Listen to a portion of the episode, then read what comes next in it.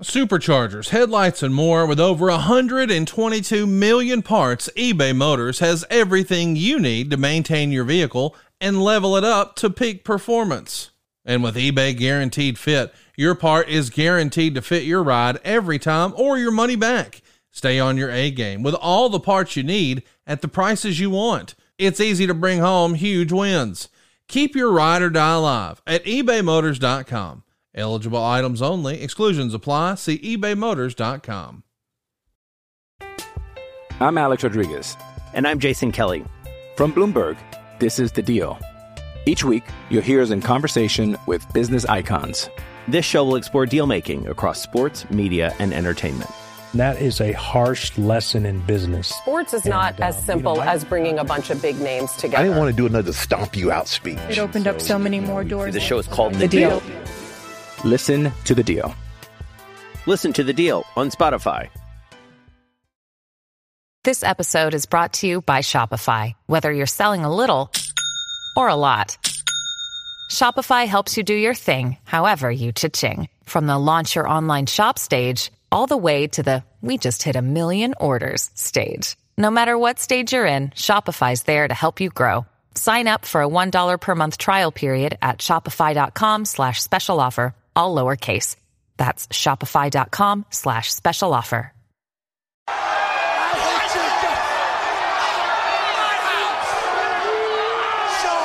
You're history. You are a liar. You're a cheat. You're a scam. You are a no good son of a bitch.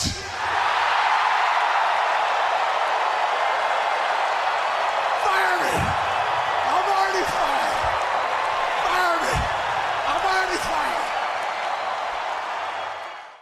Hey, hey, it's Conrad Thompson, and you're listening to 83 Weeks with Eric Bischoff. Eric, what's going on, man? How are you? I'm pissed off. I am just pissed. By the way, do you know anybody that can kick a field goal? I mean, anybody. High school, junior high, I don't know, anybody. Because if you do, have them call the Minnesota Vikings today, like immediately. It's ridiculous. Football season is back upon us, and uh, everybody's talking about it. And we are going to give everybody an episode today. Everybody's going to be talking about scale of one to ten. Eric, the Ric Flair story from 1998. Is this uh, in the top ten things you didn't want to talk about on this show? Uh, yeah, it is because it's serious. You know, there, there's just a lot of really, you know, there was a, a lot of very serious, intense um, feelings and opinions and facts and points of view on both sides of the equation. And, you know, it wouldn't be so bad if I wasn't friends with, with Rick and didn't have as much respect for him as I do. But, you know, a show like this is going to force me to kind of dig into some stuff that I prefer not to dig into, but we knew that going in. So there you go. Well, and, and it's pretty timely because this past week uh, was a commitment ceremony with uh, Mr. Ric Flair and his longtime fiance, Fifi the French maid. Now let's talk about this for just a minute before we get too serious. Because people have, you know, different people have different opinions about WCW and the effect that it had on, you know, the state of wrestling as we know it today. And everybody's got a strong opinion. But can anybody deny the fact that if were it not for WCW, there are some very happily wedded folks today that wouldn't even know each other. Shawn Michaels and his wife would not have ever met had it not been for the Nitro Girls. That's right, ladies and gentlemen. You can directly tie Shawn Michaels' wedded bliss to his beautiful wife and their children directly to the Nitro Girls. Thank you very much. Shawn, you're welcome. Anytime, brother. Let's do a hunt pretty soon. And now we've got Fifi, the French maid. Long ago, Rick had eyes for Fifi. I mean, he really had eyes for Fifi, right? Little did we know that Fifi also had eyes for the Nature Boy. And here we are, 25 some odd years later, and they're in a commitment ceremony. I've seen the pictures. Dennis Rodman was there, Undertaker was there, my good buddy Darren Prince was there, you were there, everybody was there, and it looked just so joyous. It is uh, maybe the most surreal experience of the year for me. Uh, but congratulations to Rick and Wendy. And um, let's try to screw up their honeymoon week, I guess, and drag up uh, painful old memories of WCW and Eric Bischoff from 1998. Let's start from the beginning, I guess, though. When did you first meet Ric Flair? I mean, it would have been when you came in as an announcer, I'm sure, right? Yeah, it's really ironically, I started I think I came in in June, May or June, and my very first television taping was in Anderson, South Carolina. And that was Rick's last shot in WCW before going to WWF. And I literally walked up to Rick. He was stretching in the back. Um, I walked up to him. He was by himself. And I introduced myself. And he's very pleasant, very cordial. You know how, I mean, Rick is charming as charming can be um, and introduced myself. And he said, Hey, you know, p- pleased to meet you. Welcome aboard. And boom, he was gone the next day.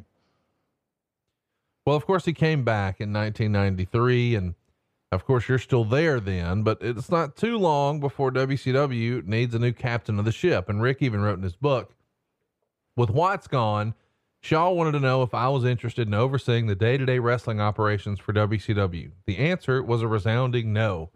I had no desire to leave Charlotte and move to Atlanta, nor did I consider myself responsible enough to have that type of position.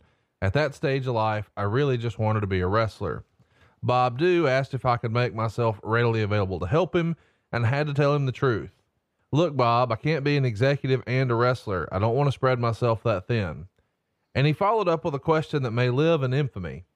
What do you think of Eric Bischoff? Bischoff was a wrestling announcer who seemed to have a lot of knowledge about the entertainment business and was constantly pitching ideas. I like Bischoff, I replied. I think he's aggressive and smart.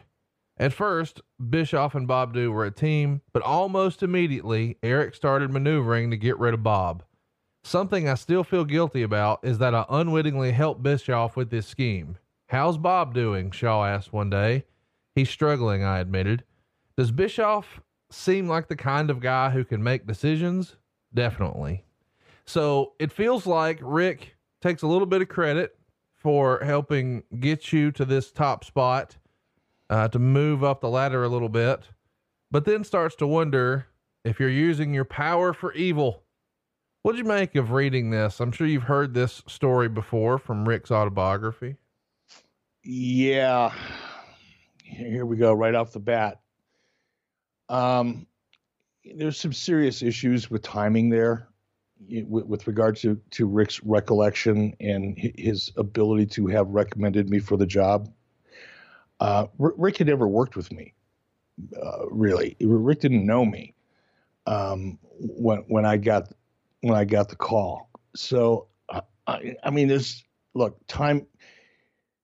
This is 25 some odd years ago. We all have faded memories and we recall things the way we choose to recall them i think subconsciously. We've talked about that before and i'm i'm i'm guilty of that as well. I mean i you know i'm, I'm human just like everybody else but there's some serious timing issues there um, number one. Number two you know almost right off the bat you know according to rick's autobiography i had problems with bob Dhue. that's not true. Um, that's just flat out you know, I'm I'm sure whoever wrote Rick's autobiography uh, for him um, probably connected a few dots and forgot to look at the details. But um, Bob and I got along fine. There were no real issues there uh, until um, because we were losing money hand over fist, and we were asked by Turner Finance to all come up with ways that we could save money and my way was to cut out, cut back on house shows because we were losing money. I've said this so many times before. I'm sick of hearing myself say it, so I'm not going to dwell on it. But when you looked at our financials over the at the at that time, the course of a year or two years previous, um, and you looked at our financials, it, it wouldn't take a, a math professor to figure out that we were losing money every time we went out the door and Bob Dhue, and it, and it was really because of his relationship with a gentleman by the name of Don Sandifer. Don Sandifer and Bob Dhue were really good friends. They golfed together. They drank martinis together. They, they, they whatever they did together, they did together. They were thick as thieves. and Don was from the live event side of the business. That was the only thing that Don Sandifer did in WCW was manage the the live events for us. And you know, I I stood up in a room and there was you know quite a few people in the room. It was an executive committee meeting, and I said, "Look, we've got to quit doing house shows." And you know, Bob was you know aghast at that that I would suggest that, but it was the only place that we could possibly save money because we were hemorrhaging money every time we went out the door, and that that created an issue not between Bob and I so much. I I you know I st- still get along with Bob when I see him occasionally once every five or ten years. I'm friends with his daughter Lori Dhue. Um, there's just a sweet sweet person, but it definitely created some problems for Bob's side of the business. But that that didn't happen till God, that was a good year after you know I took over as executive producer. So once again, I think the timing, as it's you know been framed in that autobiography, is a little bit questionable. He also says that he was essentially the middleman between you and Hulk Hogan uh, when Hogan came to WCW in '94. He wrote, "You get along with Hogan." Uh, that's what you asked Rick. And Rick responded, Yeah, I get along with him very well. And you wanted to know, you think he'd consider coming here? And Rick replied, I don't know. I'll talk to him. So he says he called Hogan and started to sell Eric. And he says, quote, the guy's got a vision. He's got some good ideas and they have the money here to make things happen. Eric and I began a campaign to lure Hogan to WCW. We'll do this together, Eric said. We've talked about this before, but how big of a role do you think Flair really was in getting Hogan in? Again, that autobiography kind of distorts the actual facts a little bit, not a lot. Um, I, I, didn't go to Rick and ask him to reach out to Hulk. That part isn't true. Uh, I did rely 100% on Rick to get Hulk comfortable. Um, Hulk was, you know, again, context is king, but he was coming off the he was he was not in WWE or WWF. So the the the urban narrative that I stole Hulk Hogan from WWF is a blatant you know fabrication. It didn't didn't happen that way. He'd already left. Vince and and Hulk had parted company uh, over the steroid trial, and Hulk had made up his mind that he was done with wrestling. He was going to go on and do television in movies. He was working on a movie called, or on a television series called Thunder in Paradise uh, that was filming at the Disney MGM studios the same time we were filming there. And that's when I put the word out that I, you know, sure would love to talk to Hulk Hogan. And, and Hulk called me in the middle of the night. It was like 1.30 in the morning on a, on a weekday and uh, woke me up and I immediately knew who it was. Pretty recognizable voice and we started chatting. And at that point, I tagged Rick in because Hulk didn't trust anybody. He didn't trust anybody in WCW. He looked at WCW for what it was at that time, which was a, just a cluster and, and, and completely mismanaged. And it was a revolving door of senior management. And it was, it was a political nightmare. And Hulk knew that. But Hulk also he he liked the deal because look, Hulk's kids were really, you know, Brooke and Nick were really really young. You know, the idea of being able to only work, you know, a handful of dates a year and a couple TVs to support those dates. His original deal was for four pay-per-views a year. And then the television uh, appearances that were required, I think three or four of them leading up to each one of those pay-per-views. So you can do the math. There's like 16 dates total. I think, maybe maybe a few more, 20. And that meant that Hulk could spend a lot of time home with his kids, and that's what his priority was. But at the same time, he didn't want to enter into the the cesspool or the shark tank, as he referred to it, of WCW because it was just everybody was you know stabbing each other in the back at every every opportunity. And Rick was the one guy that Hulk knew he could work with and that he could trust. He knew absolutely that he could get in the ring for his comeback, and he knew that he could trust Ric Flair. So I did use Rick. I mean, Rick. Rick was down there every meeting I had with Hulk. Rick was there. Uh, I think, with the exception of discussing money, uh, which came at the very, very end. But in the beginning, it was yeah. If it wouldn't have been for Rick, I don't think Hulk would have ever made the move. Well, he eventually does make the move, as we know, and um, he comes in and beats Rick in his debut match in WCW at Bash of the Beach '94, which we've covered, which was a huge success for WCW. And then a few months later, at Halloween Havoc, Rick would have a rematch with Hogan in a career match inside of a steel cage. And Rick wrote, I contacted Eric. Here's the deal, I said. I'm willing to lose, but I'm not ready to retire. You won't, he promised.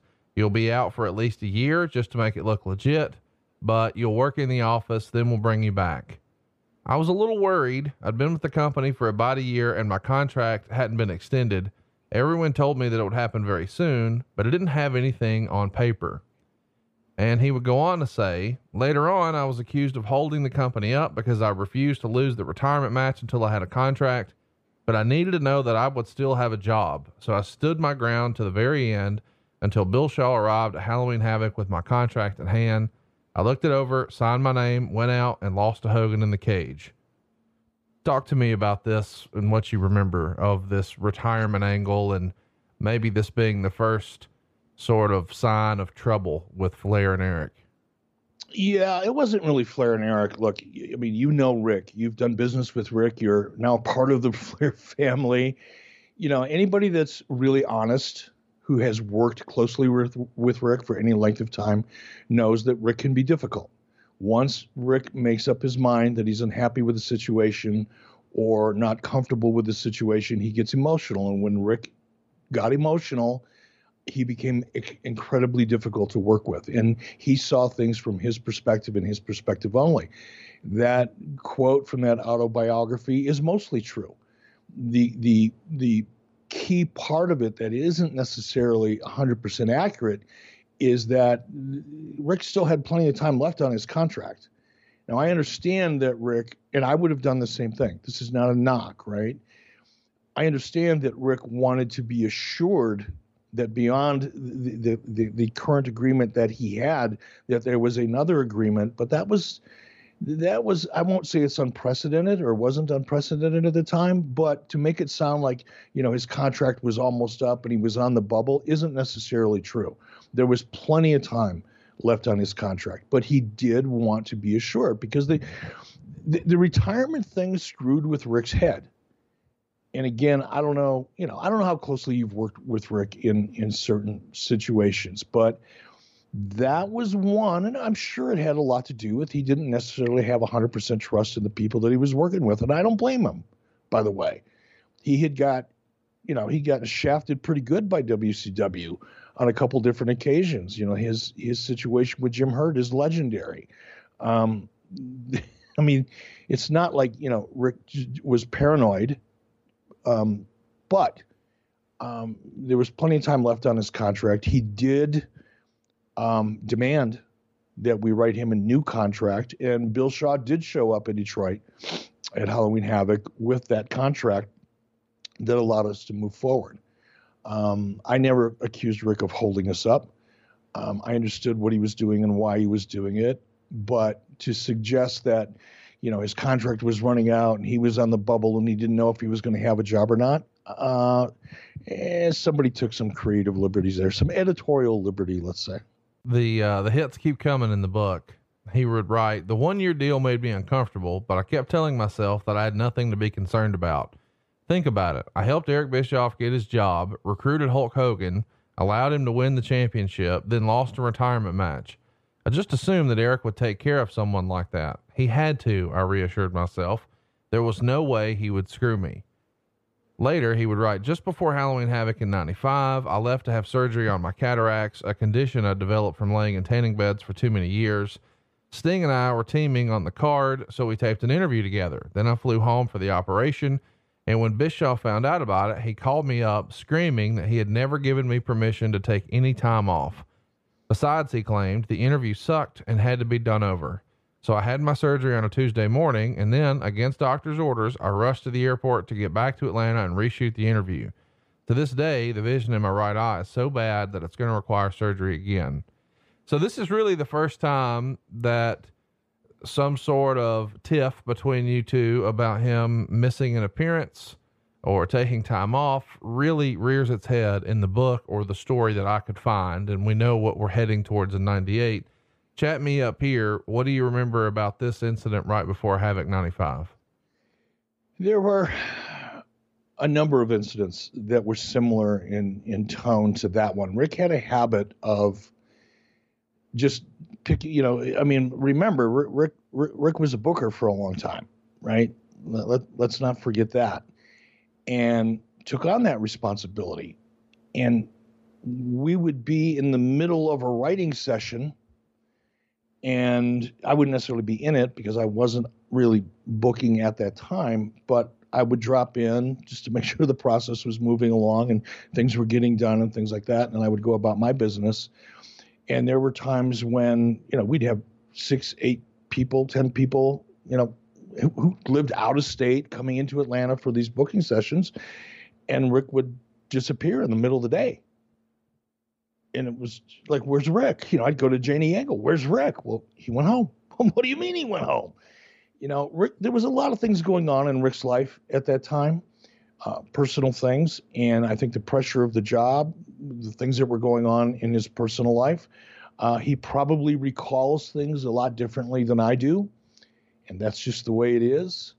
But I never, you know, I was never heavy-handed with anybody, you know, and it's, it's ironic when I hear these these stories and these recollections about how abrasive I was or how unfair I was to people or abusive I was to people. There's no way if somebody needed surgery and had scheduled a surgery and we knew about it that I would bust their balls for for going and taking care of that surgery. That's just that that never has been me and it never will be me. And when I hear stories like that, and then I hear, you know, uh, uh, you know, the next chapter of somebody else's book will be, oh, Eric, just let everybody run all over the top of them. The inmates ran the asylum. Anybody could do whatever they wanted to do. Well, it's got to be one or the other. Right. You know, it can't be both all the time. But that's fair. But it, but it's, but it, you know, it depends who's telling the story and how convenient it is and how it makes them look or how it makes that individual justify the actions or lack thereof that they took or the responsibility or lack thereof that they took in those situations. You know, do I recall making him come back to shoot an interview? No, I don't. Could it have happened? If he told me that his doctor didn't want him to fly and everybody you know could confirm that then yeah that then, then he wouldn't have been he wouldn't have had to come back. I, I never you know put people in situations where they had legitimate issues and health issues and appointments with doctors or in this case surgeries and said screw it i don't really care either come in or you're fired or whatever. That just that kind of thing never happened. Looking for a great mother's day or father's day gift idea? I was and i found it at paint your life with Paint Your Life, you'll get a hand painted portrait created to fit almost any budget, and it's a great gift idea for your mother, your father, or both. You say Paint Your Life transforms your photos into a one of a kind, beautiful hand painted portrait created by professional artists. You upload anything you can imagine. You can even combine photos. You'll pick the artist, the medium, you can even customize the frame and you can receive your painting in as little as two weeks. You can give the most meaningful gift you've ever given at paintyourlife.com. And there's no risk. If you don't love the final painting, your money's refunded guaranteed. And right now is a limited time offer. Get 20% off your painting. That's right, 20% off and free shipping. To get this special offer, just text the word weeks to 87204. That's weeks to 87204. Text weeks to 87204. Paint your life. Celebrate the moments that matter most. Message and data rates may apply. See paintyourlife.com slash terms for details. I'm Alex Rodriguez. And I'm Jason Kelly. From Bloomberg, this is The Deal. Each week, you'll hear us in conversation with business icons. This show will explore deal making across sports, media, and entertainment. That is a harsh lesson in business. Sports is and, not uh, as simple you know, as bringing a bunch of big names together. I didn't want to do another stomp you out speech. It opened so, up so many more doors. The show is called The, the deal. deal. Listen to the deal. Listen to the deal on Spotify. Let's keep going here. Of course, we know Rick goes on to win a couple more world titles, December 95 and then February 96. But then he starts to get pushed down the card a little bit. I think most people remember we've covered Bash at the Beach 96, where the NWO really becomes a thing. Well, he's challenging and becomes the United States champion here. And it's the first time maybe in decades at that point that it feels like he's sort of moving back a little bit. Um, Rick would write, no matter what Bischoff claims, he used me to get Hogan and Savage. After that, I was a bit player to him, and I heard that he blamed me for decisions I didn't even make. When I was on the booking committee, Arn was asked to cancel a planned vacation and tour Japan. Why? Because Eric told Arn, quote, Flair wants you to. Um, before we talk about the booking decisions here, with regard to sort of shifting blame to Rick, because I know you want to address that, talk to me about the decision to sort of move Flair down the card. It does. Well, let's. Let, I mean, let's back up a little bit before we get to that, because you, you know, when when we read a reference like that or a quote out of the book, there's a couple points here I want to clear up. Rick had nothing to do with bringing Randy Savage in. So why why he would you know why he would write in his book or and I don't think Rick wrote it to be honest with you. Most of those books that were written by WWE had ghostwriters uh, attached to them. They wrote the books, right? Um, including mine, by the way. So I'm not being critical, um, with the exception of probably Mick Foley, who wrote his in pen himself pretty much everybody had authors, you know, helping them write their books. Some guys relied on those authors a lot more than others did. I don't really think Ric Flair spent a lot of time working on that book. I would imagine there were some interviews involved, and I would imagine that Rick remembered things the way he wanted them to be remembered in that book. But I can tell you that Rick had nothing to do with bringing in Randy Savage. That's one example of the kind of inaccurate you know portrayals that you know cause me to listen to all of these excerpts from these books and go yeah but that's just not right. It's just not accurate. Now you know with regard to you know arn's planned vacation i don't know anything about that. I'm calling bullshit on that. And i never faded the heat to anybody. If we needed somebody to stay i've always looked people in the eye and manned up and taken the heat for the decision. I've never faded heat to anybody even when it was possible for me to do it and probably justify it. So I'm I'm calling bullshit on that. Talk to me about moving uh, moving him down from world title matches with Hulk Hogan to United States title matches with Konnan. Yeah, and that's that to me, you know, all this other stuff that you mentioned in the book, ah, I think it's probably 75% convenient memory and and in in the kind of framework or context that the author of Rick's book really wanted, because it told the narrative. But this is probably the point that you're talking about right now. This is probably where things really did start to fall apart between Rick and I, and this is where I've got to take. You know, you and I have had this this discussion once before when you had a, a, a podcast with Rick, and it's not pleasant for me because it's you know, anytime you look at you back at yourself and you realize you really fucked up and you could have handled, you know, I don't regret decisions I've made. I don't regret choices I've made because you know you make them in the heat of battle, you make them in the moment, you make them with all of the available information and and and and a bit, you know the tools that you have at your disposal in that moment. But I do regret sometimes, and to this day, you know, and I'm I'm going to regret doing this podcast probably by the time it's over. Um, the, the way I the way I the way I acted, and I and I and I say I regret it because it would have been so easy to approach things a different way that would have probably had a different result, a better result. But I didn't, and for that, you know, I I do regret some of the things that I did, and I think one of the things that I did that I do regret was not, you know, taking the emphasis off Rick because nobody can stay the focal point indefinitely. I don't care if you're Hulk Hogan, I don't care if you're Steve Austin, I don't care if you're John Cena, whoever you are, if you've been at that in that position f- for a while, especially if you've been around for a long, long time, um, you, you need to take that spotlight off. You need to you need to try to find a way to create the absence makes the heart grow fonder factor work for you. You can't st- constantly stay at the top of a program, and that is what was going on. What is the time frame we're talking about? Ninety six. Yeah, yeah, ninety six. Obviously, things had shifted creatively, dramatically towards the NWO that's where all of the spotlight was was being put and rick didn't fit at that time in that particular timeline of that story, you know, it it wasn't Rick's time. He was still important, and we certainly didn't want the audience to forget about him, or we didn't want to necessarily marginalize him in terms of being a a, a key part of WCW and still get a lot of t- television time. But was he in that top spot? No, he wasn't. And I and I don't think that that was necessarily a bad choice. Again, in that time. However, the way I went about it pretty much sucked and reflected a, a lack of maturity on my part and experience on my part. Let's talk and about sensitivity it. and sensitivity more than anything else. That's the part that I regret. Well, very well put. Uh, Ric wrote in his book, once when I questioned why he was having me lose to Konnan, he shouted at me shouted at me in the dressing room hallway, "Why are you always complaining about something?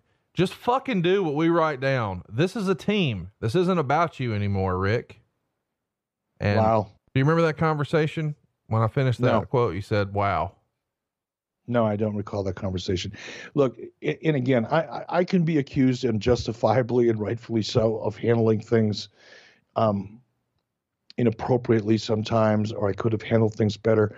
But I, you know, other than an argument that I got into with Eddie Guerrero once, I think we were in El Paso, I'd never raised my voice to anybody. I mean, I'd get hot and I'd I, I'd show emotion, but I never singled out. I never looked at a wrestler. Looked at him. First of all, you know, it's just not the way I handle things. No. Well, I you you and I have had disagreements, and you you're not a yeller. No, I'm not a yeller. Now, I, I mean, I'll get hot Yeah. and I'll, I'll I'll stand up for what I think is right, but I would never yell across the locker room in front of a bunch of other people and and shit on somebody like Ric Flair or anybody else for that matter. A, a new guy, a green guy coming through the door because that would that would have reflected badly on me. That would make me look like a jackass. And I would have just because I wouldn't want to look like a jackass. I would never would have talked to anybody like that. Now, maybe privately, if we were locked in an office and it, it got heated and we were really going at it, maybe, yeah, I would. If I really believed in what I was saying, but never openly like that. That's just it didn't happen. Not like that. He would write, the differences between Eric Bischoff and Vince McMahon were striking. Vince wants his wrestlers to respect each other. Bischoff didn't care because I don't think he respected anyone else. It got to the point that when I saw Eric backstage or in the airport, we barely even made small talk. I knew what he was an asshole, and there was nothing for us to talk about. Eric knew if he had used me as a top guy, nobody could get over me. Hogan knew it too. What do you make of those comments? It sounds like some bitterness there. You know, remember that Ric Ric was the one. Ric, nobody was more enthusiastic about bringing Hulk Hogan in than Ric. Nobody was more enthusiastic about doing a job for Hulk Hogan than Ric. Ric wanted to be the heel to Hulk Hogan's babyface because that was a perfect role for for for Ric. So you know when I, you know, I don't know when this book was written, but it sounds to me like it was written in a period of time when there was eh, a lot of bitterness and a lot of anger, and and you know I was often the target of that from guys who were now in WWE or WWF at that time. Um, so it doesn't surprise me, but it's just it doesn't reflect what was really going on. What was really going on is I I I enjoy I loved Ric. I mean, what he's not talking about here, or what we haven't covered, is you know when he was on the booking committee and he and his family, you know, all of them would come down to the Disney MGM studios, and his family and my family were all staying at the yacht club together, and we became very close friends. There was, uh, and and that's why it, it, when I hear some of this stuff that supposedly happened during that period of time when I when I treated him like dirt, it just didn't happen. He was a friend. Now, granted, in 96, when my attention shifted and when the NWO became the focus of the company, and by the way, rightfully so, because it was for the first time in the history of the company that it was ever making any money. So it wasn't like I was just doing it because I was a mark or because I was friends with Hulk Hogan or wanted to be, or Scott Hall or Kevin Nash. It was happening, and the shift of focus and the energy that was being put into NWO was being put into it because it was the first thing, it was the first time that we'd ever made any money. And it had to be that way. And what happened with Ric is he started feeling less significant. He felt less important to the company. He felt less important to me. This is where I fucked up. Because rather than communicating, which I could have done much more effectively than I did, I didn't. I was so focused on not I'm not making an excuse. It was horrible. It's you know, I can't say enough how shitty I feel about it. But it is what it is it wasn't because I didn't respect Ric. It wasn't because I, I, I, didn't like Ric. It wasn't because I didn't think he had any value. It was quite the opposite, frankly. But the the truth was, all of the focus was going somewhere else and not on Ric, and it affected Ric, and and you know it made him angry, and it caused a lot of problems. You know, what you're saying makes a lot of sense until you hear the testimony of a lot of other folks. David Crockett wrote I think Eric and Ric got along for a period of time, but then Eric's ego seemed to get in the way. He was a creative person and he put himself on television. He made himself the boss of the NWO after a while, and he wasn't able to step back and keep things at arm's length. It was just like Dusty, and Hogan was Eric's guy, so Ric was left as the weak sister. Jericho would write, for whatever reason, Eric always seemed to have a vendetta against Ric. Maybe it was because Ric was the one big star that he couldn't take credit for or create or buy from the World Wrestling Federation. I don't know, but there was definitely some heat there. And Chris even details a story, and this is something that a lot of people have heard about. It was all over the newsletters back in the day, a 20 plus year old story here. Chris wrote, Before one show, we had a big meeting backstage, and Eric was giving us this speech about how he was going to put Vince out of business in six months, guaranteed. And he knew how to do it. The rest of the guys didn't because Eric said nobody in the room had ever drawn a dime except for Hogan, Savage, and Piper. Ric Flair, one of the greatest draws of all time, was sitting right there, and everybody's kind of looking at him, and he just had to take it. It was a very bad atmosphere. Chat me up. You say you don't disrespect him. It wasn't about that. Isn't that exactly what that is? Yep, it is. And that, that is a, you know, David Crockett's perspective is David's. Um, I'm not going to argue with somebody's perspective, but the account, the way you've laid it out to me, is pretty much accurate. And I remember when I said it, I went, "Shit, that's not good." And and, but I, I said it. I'm not going to deny it. So you didn't um, you didn't mean to exclude him. You just it slipped your mind and you realized no, it's not that I look. It, here's here's why this is hard. Here's why I'm I'm I'm hesitating, because I can tell you why why I said what I said. And by the way, I was probably for the most part accurate. NWA went out of business. They went into bankruptcy. And everybody can point the fingers in a hundred different directions as to why, but it's a fact. They went into bankruptcy. That's where Ted Turner bought them. And oh, by the way, WCW before I got there was losing money hand over fist. WCW while I was there was losing money hand over fist. So my point in that speech was probably should have been stated more along the lines of look guys you may not like what's going on you may not like the the focus where the focus is but guess what this is the first time we've ever really made any money now, the fact that I pointed to Hogan and I pointed to Savage while Ric Flair was sitting there, I should have been smarter. I sh- I wished I would have been more experienced. I wish I would would have been better at managing talent because managing talent is not like managing any other commodity.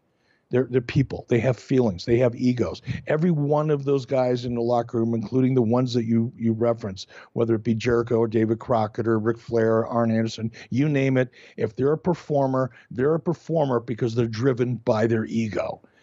And usually, along with that comes a, a copious amount of pride. And when you when you kick them in the balls, the way I did in that speech, that was accurately written about by Jericho. Um, I inadvertently kicked them in the ball, kicked, kicked Ric in the balls. I didn't mean to. it I was trying to make a point, and I made it in a very horrible way with regards to you know maintaining a relationship with Ric and others. It wasn't just Ric. Arn Anderson heard the same thing. I mean, there were a lot of guys there that that could have and should have taken exception to the way I framed that point, and you know, I did it. That's just not going to make any excuses for it. I did it. Uh, let's keep going here. Let's talk about April of 1998. This is really why we're here, but I wanted to sort of lay the groundwork. I didn't know when we would really talk about that again. But April of 98 is when the shit really hits the fan. Ric would write In April of 98, my son Reed qualified for the AAU National Wrestling Tournament in the 110 pound weight class. He was only 10, and our family was really looking forward to it. I let the company know that I was going to be there with him, and Eric was in Japan. So he called to say I couldn't go to the tournament and they suddenly needed me in Tallahassee for WCW Thunder, the second rate show the company aired on TBS on Thursday nights. I hadn't been on Thunder for a month, but now they offered to charter a plane to fly me to Tallahassee from Detroit, where the tournament was happening, on the condition that I paid half of the airfare. If Hogan needed a plane, would they make him pay half the airfare? Fuck that. I told the company no. Eric fired me from Japan and then sued me for breach of contract except I didn't have a contract. There was only that letter of intent that I had rejected.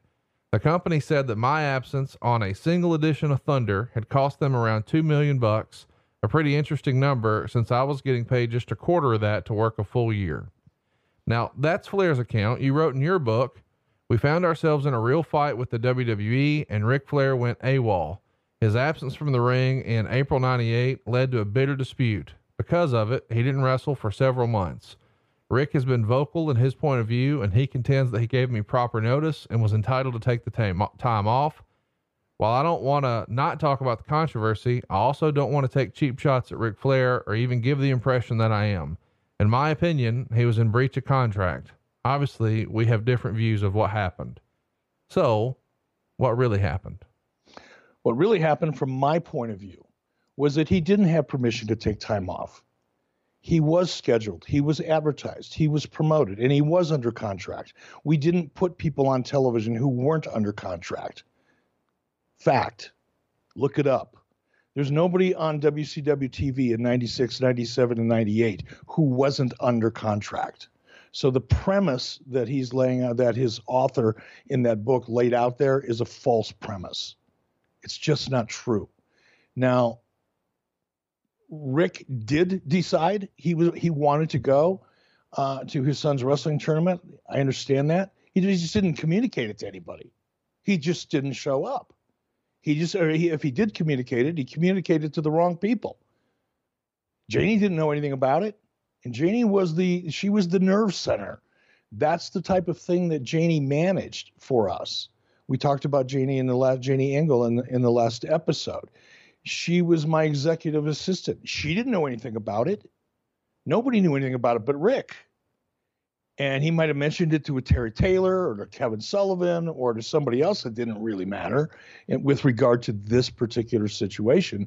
But he didn't get approval from me or or from anybody from Nick Lambros or from any from anybody else that would had to have approved him not appearing uh, per per his agreement that he did have, by the way.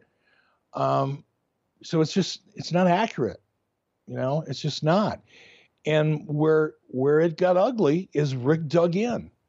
You know, I mean, it was important to him. And again, this is another thing, especially, you know, fuck, I hate even talking about this stuff, man. I mean, Reed Reed's passed away, and it's it's right. hard to even have this conversation and and do it justice under this the circumstances. But you know, Ric wanted to be there for Reed, and I understood that. I did.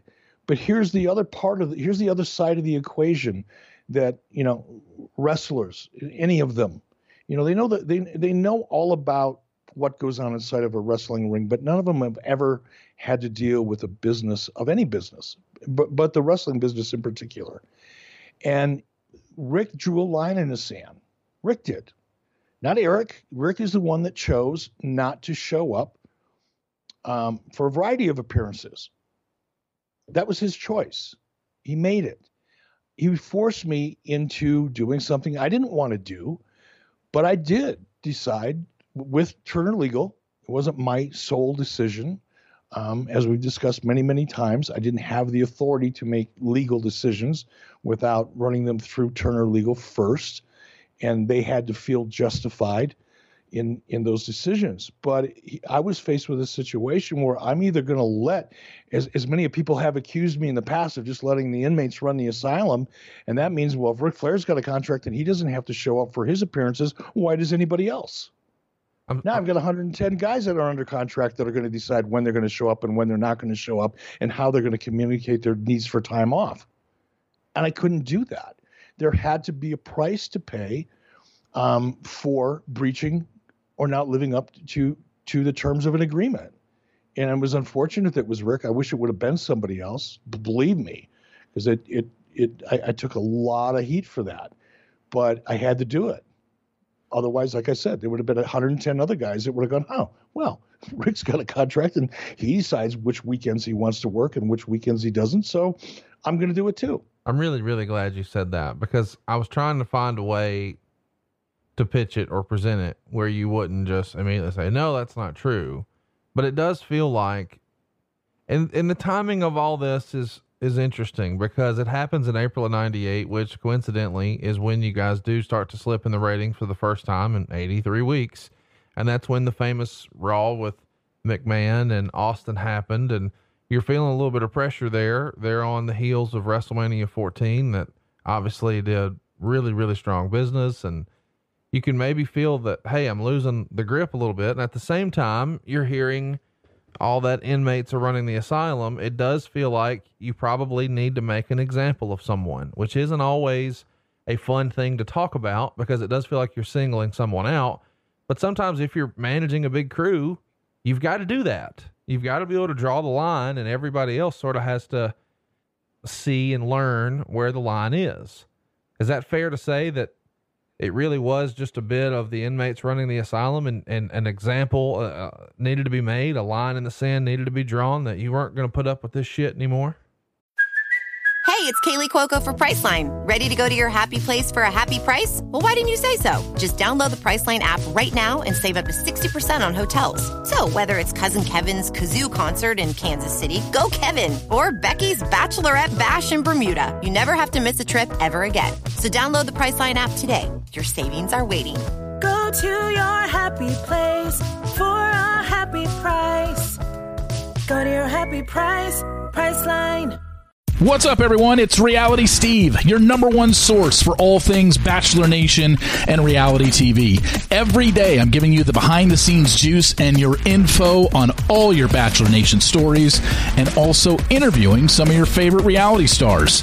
My name has been synonymous with spoilers, but I'm so much more than that. Give me a listen. The Reality Steve Podcast, part of the Bleav Network. Just search B L E A V on YouTube or wherever you listen. Well, let's be clear. I mean, there were. It's not like we didn't have other situations that would come up from time to time, but nobody up until that point said, "I'm just not going to show up." Nobody ever did that. Uh, it, it, it, wasn't like there were a bunch of un- other inmates that were trying to do the same thing. This was an isolated, kind of non-precedent issue, uh, or precedent that I should say. It had never happened before, and because it was Ric and because it was so high profile, yes, to answer your question, we had to make an example. Unfortunately, out of Ric and Ric, Ric singled himself out. I didn't single Ric out. Ric made the choice that he wasn't going. He drew a line in the sand, and he was going to live with his decision. And I had to step up to that line in the sand and live with mine. And it was unfortunate, but yeah, I mean, I, I can't say anything more about it. I did what I had to do. He did what he felt he had to do. You didn't think prior to this that any guys, and I understand what you're saying, but it does feel a little bit like splitting hairs that they said, oh, I'm just not going to show up. You never felt like before this that some of the guys were like, oh, I can't come, I'm sick. Oh, I can't come, I'm hurt. And you question the legitimacy of that. Oh, of course, okay. of course. But here's here's no now. If guys said, "Oh, I've got a sore throat, I can't make TV," no, that never happened. Right. You know, um, did d- d- were there situations where you know I get a phone call? Oh, I, I tore a quad, I blew out a knee, my back, I injured my back in a match. Um, did I question the veracity of that? Absolutely. But you're also facing a situation with a situation in a company like WCW was and Turner Broadcasting was, and contracts being what they are. It's not like you're going to force somebody to work if they say they've got a legitimate in- injury because you're opening yourself up to all kinds of horrible legal shit. So you have to deal with it as the case was or as the as the cases were. But to answer your question, yeah, I felt like I was getting, you know, bullshitted half the time when when we'd hear about injuries. That's why we had trainers. That's why we had a process. So our own doctors and our own trainers could either, you know, validate or invalidate, you know, somebody's issues. But if somebody's away from from a television taping and somebody's not in Atlanta and they say they hurt their back training or they did something they otherwise injured themselves in a house show and didn't report it for whatever reason, you know, you had to deal with it. But it doesn't mean I believed it. So the, the line here basically is Flair didn't have the decency to fake an injury. No, I didn't say that. I know, Flair- but I'm just saying that hypothetically, had he called and said, "Oh, Rick, I mean, uh, Eric, I pulled my back uh, lifting weights. I'm not going to be at TV." I mean, yeah, that's that's shitty and that's not true. But in the end, you probably got a bullshit excuse like that dozens of times. Yeah, but the, but again, there would have been a process. If if somebody would have said no, if it was for one television taping, yeah, we probably would have figured it out, right? Right. But for someone who's been advertised and promoted, who's under contract, who's making a half a million dollars a year or more, um, to all of a sudden decide they're just not going to show up because they wanted to go to a, a an event, a family event, it was not cool. I- Now, what you're saying to me is if he would have, and I don't do hypothetical, and you know No, I don't. Yeah, yeah, yeah. Um, I don't know how I would have handled it. Maybe I would have made him go to a WCW doctor and and get an examination. I don't know. I don't like to go there because it's silly. But the case that we're talking about was Ric decided he wasn't going to go because he wanted to go do something else with his family, and I didn't find that acceptable. Let's um let's reference here that the main event of that show um well let's just run through the whole card. Perry Saturn over Tokyo Magnum, Prince Iaukea over Yuji Nagata, Chris Benoit over Konnan, Jim Duggan over Curt Hennig, uh, Lex Luger over Glacier, Billy Kidman over Psychosis, Scott Steiner over Disco Inferno, WCW television champion Booker T defeated the cruiserweight champion Chris Jericho uh, by DQ, and Rick Steiner beat Kevin Nash by DQ. And then you guys ran a couple of house shows. Uh, fresh off of uh, Tallahassee, you ran Montgomery uh, with DDP and Kevin Nash on top, and then Chattanooga again, DDP and Kevin Nash on top. And then on Monday in Minneapolis at the Target Center, April 13th, Flair's not there. And this is directly from the WCW Nitro book. Flair no showed the event we just talked about, so he missed that Thunder. And he's even missing the April 13th Nitro here in Minneapolis. Now, six weeks prior to this, he was here in Minneapolis uh, doing an autograph session to try to help sell tickets to the event. It works. They sell that show out in less than 48 hours. And the state governor even says he has plans to establish a Ric Flair Day in his honor. But before Ric Flair Day becomes a thing, he's not here. And Bischoff delivers his own tribute on April 13th, where, and this is directly from the book.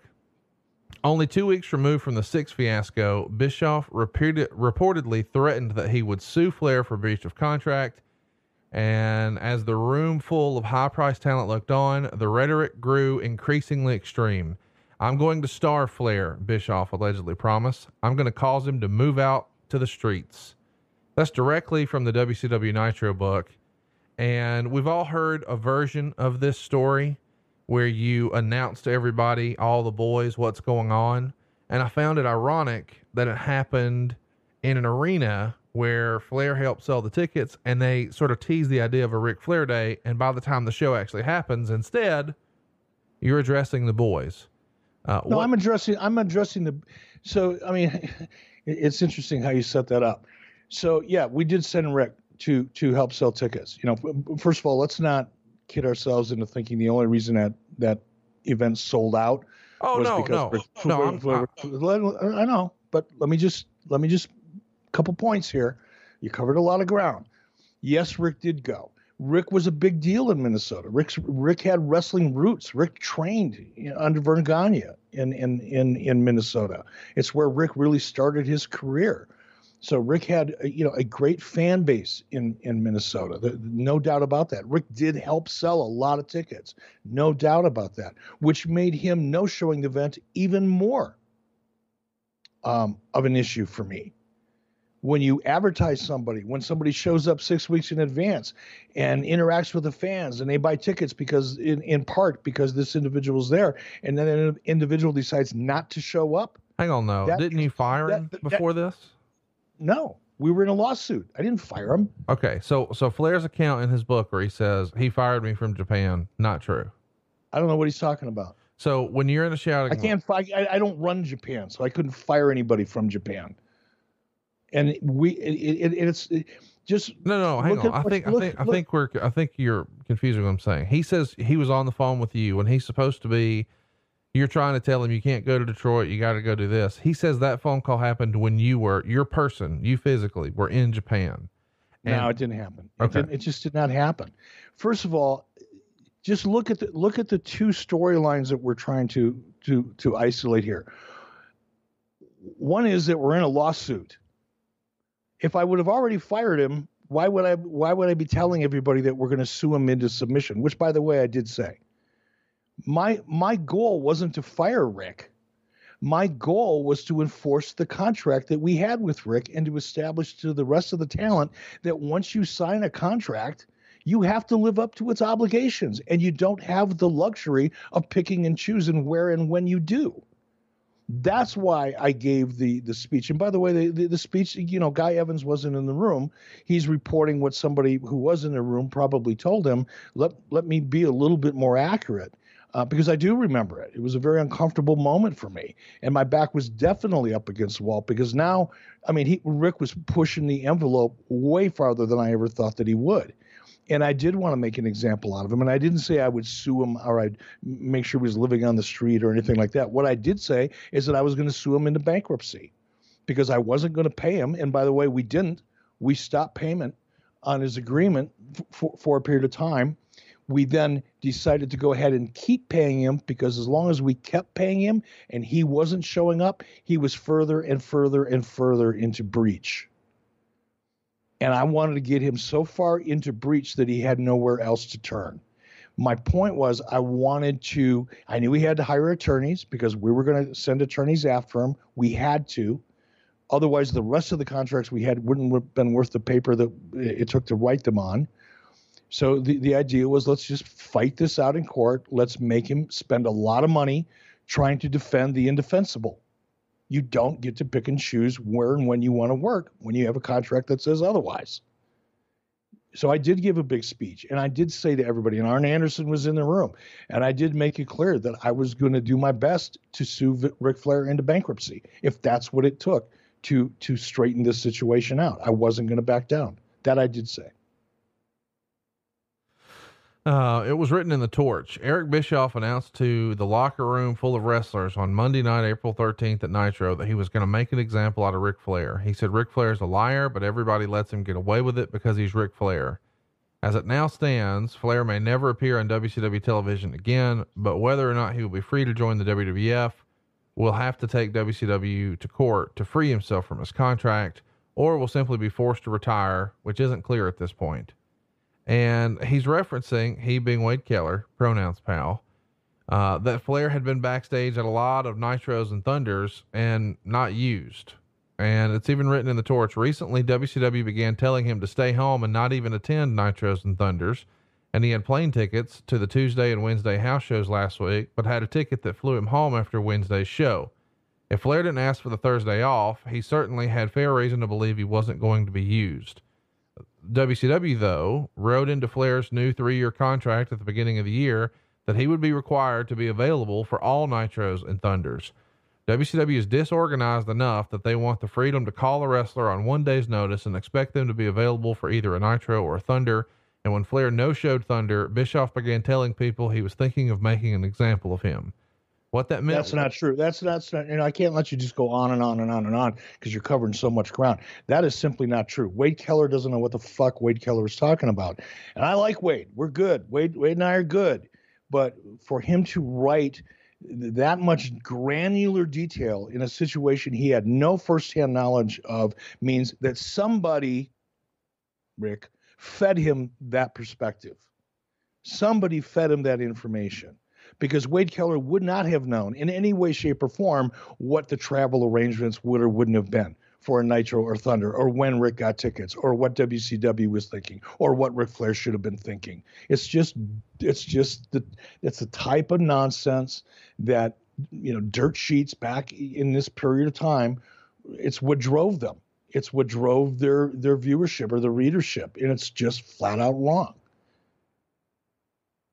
So you're, uh, can you, I mean, obviously this is so granular that there's no chance you remember, but I've got to just take a stab. What do you make of this report that he had tickets that flew him home on Wednesday, which made him think certainly whether he had the conversation about Reid's thing is a separate topic. I don't know. I don't, I don't know. I don't know that it's true. I, I mean, I can't comment on it. There's no, just because Wade Keller wrote it doesn't mean it was true. Sure and I can't comment on something that I don't believe is true. Does it? Make, I, I just there's no way of knowing. In your opinion, was it WCW's prerogative to just say, "Hey, you have to at least be available for Raw Thunders and Nitros on a day's notice"? And by the way, while Wade Keller makes it seem like that's a big deal, that's the way the WWF or WWE works today. That's not that different. No, it's not that different. And that's again, that's look, and I don't have a you know an old WCW agreement in front of me, and I certainly don't sure. have a Flair's agreement sitting in front of me, so I don't know what the exact language is. But wrestlers were to be available. You know, uh, was there probably some language in there that gave them a, a, a certain amount of notice? Yes, but they needed, they all needed to consider the, themselves booked, especially for Nitro and Thunder, especially for Nitro and Thunder. And yes, there were times, just like there is times today when there are people, you know, in the WWE backstage area that aren't being used on Raw. It happens. And yes, things change creatively. They changed creatively for WCW right up until Showtime, just like today they change right up until Showtime, despite despite the fact 20 some odd writers spent an entire week writing a show, only to have Vince McMahon show up at the last minute and tear it all up and say, "Now start over." I don't care it's, that it's 5:30 and we're going up in three hours or two and a half hours. This shit happens with live television. People get hurt, ideas change flights cancel, all kinds of shit happens that made us make sure the talents needed to be at those events. Those were our bread and butter. And somebody like Wade Keller or a Dave Meltzer or anybody else that were writing about how WCW was disorganized at the time have clearly never run a business like WCW or WWE because they don't know from which the, from where they speak. Well, you were speaking on that thunder that uh, Ric missed. You came out on TV and called Schiavone a liar for saying Flair would have been there had it not been for the weather. You said, "quote You come out here and make excuses for Ric Flair. I'm going to tell you why Ric Flair isn't here tonight. Ric Flair wakes up every morning, looks in the mirror, and sees that big beak on his face he calls a nose and that bleach blonde hair, and looks back on his career and says, Why can't I be remembered as the greatest wrestler in the history of this industry? Why can't I be Hollywood Hogan? And you said that Hogan built the Empire WCW, not Flair, and that Flair had to wake up to read that Hogan's movie Three Ninjas opened that night, and then a trailer runs for the new movie, and um, you know, then we bring Arn out, and you're calling Flair a coward, and Arn does a promo where he says six months ago I might have retired, but I didn't die, and if you didn't walk around backstage with your nose stuck in your ear, you might notice that and he says that you're not respecting who Ric Flair is. And you called Arn fatso and referred to Flair as garbage and said he'll be treated that way. So this doesn't age well when you recognize that, hey, this isn't just part of a storyline. There's no payoff here. You're just fucking mad. No, that's not true. First of all, I was a heel. Second of all, and I, we've talked about this forever since we've been doing these podcasts.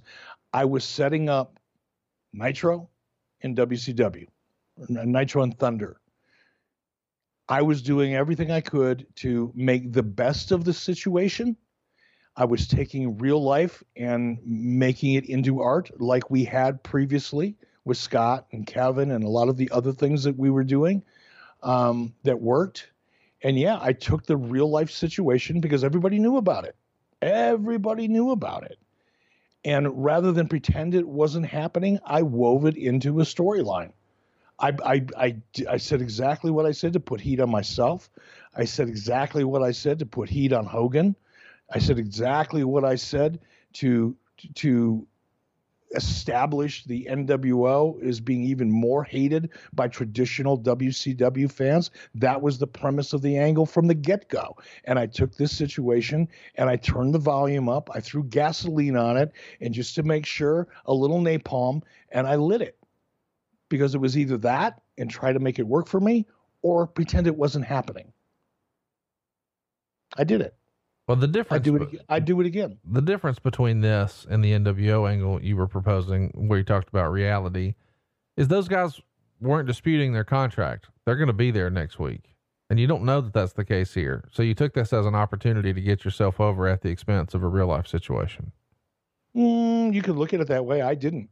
I looked at. I wasn't trying to get myself over. I mean, that's you just said. You just said you did. You said I was a heel. No, I, I, well, I was a heel. Um, but I wasn't trying to get myself over. I was trying to put heat on myself. I was trying. I was trying to make people hate me even more than they already did. I mean, that's the I same thing. Make, we're splitting hairs well, there. Okay. Yeah.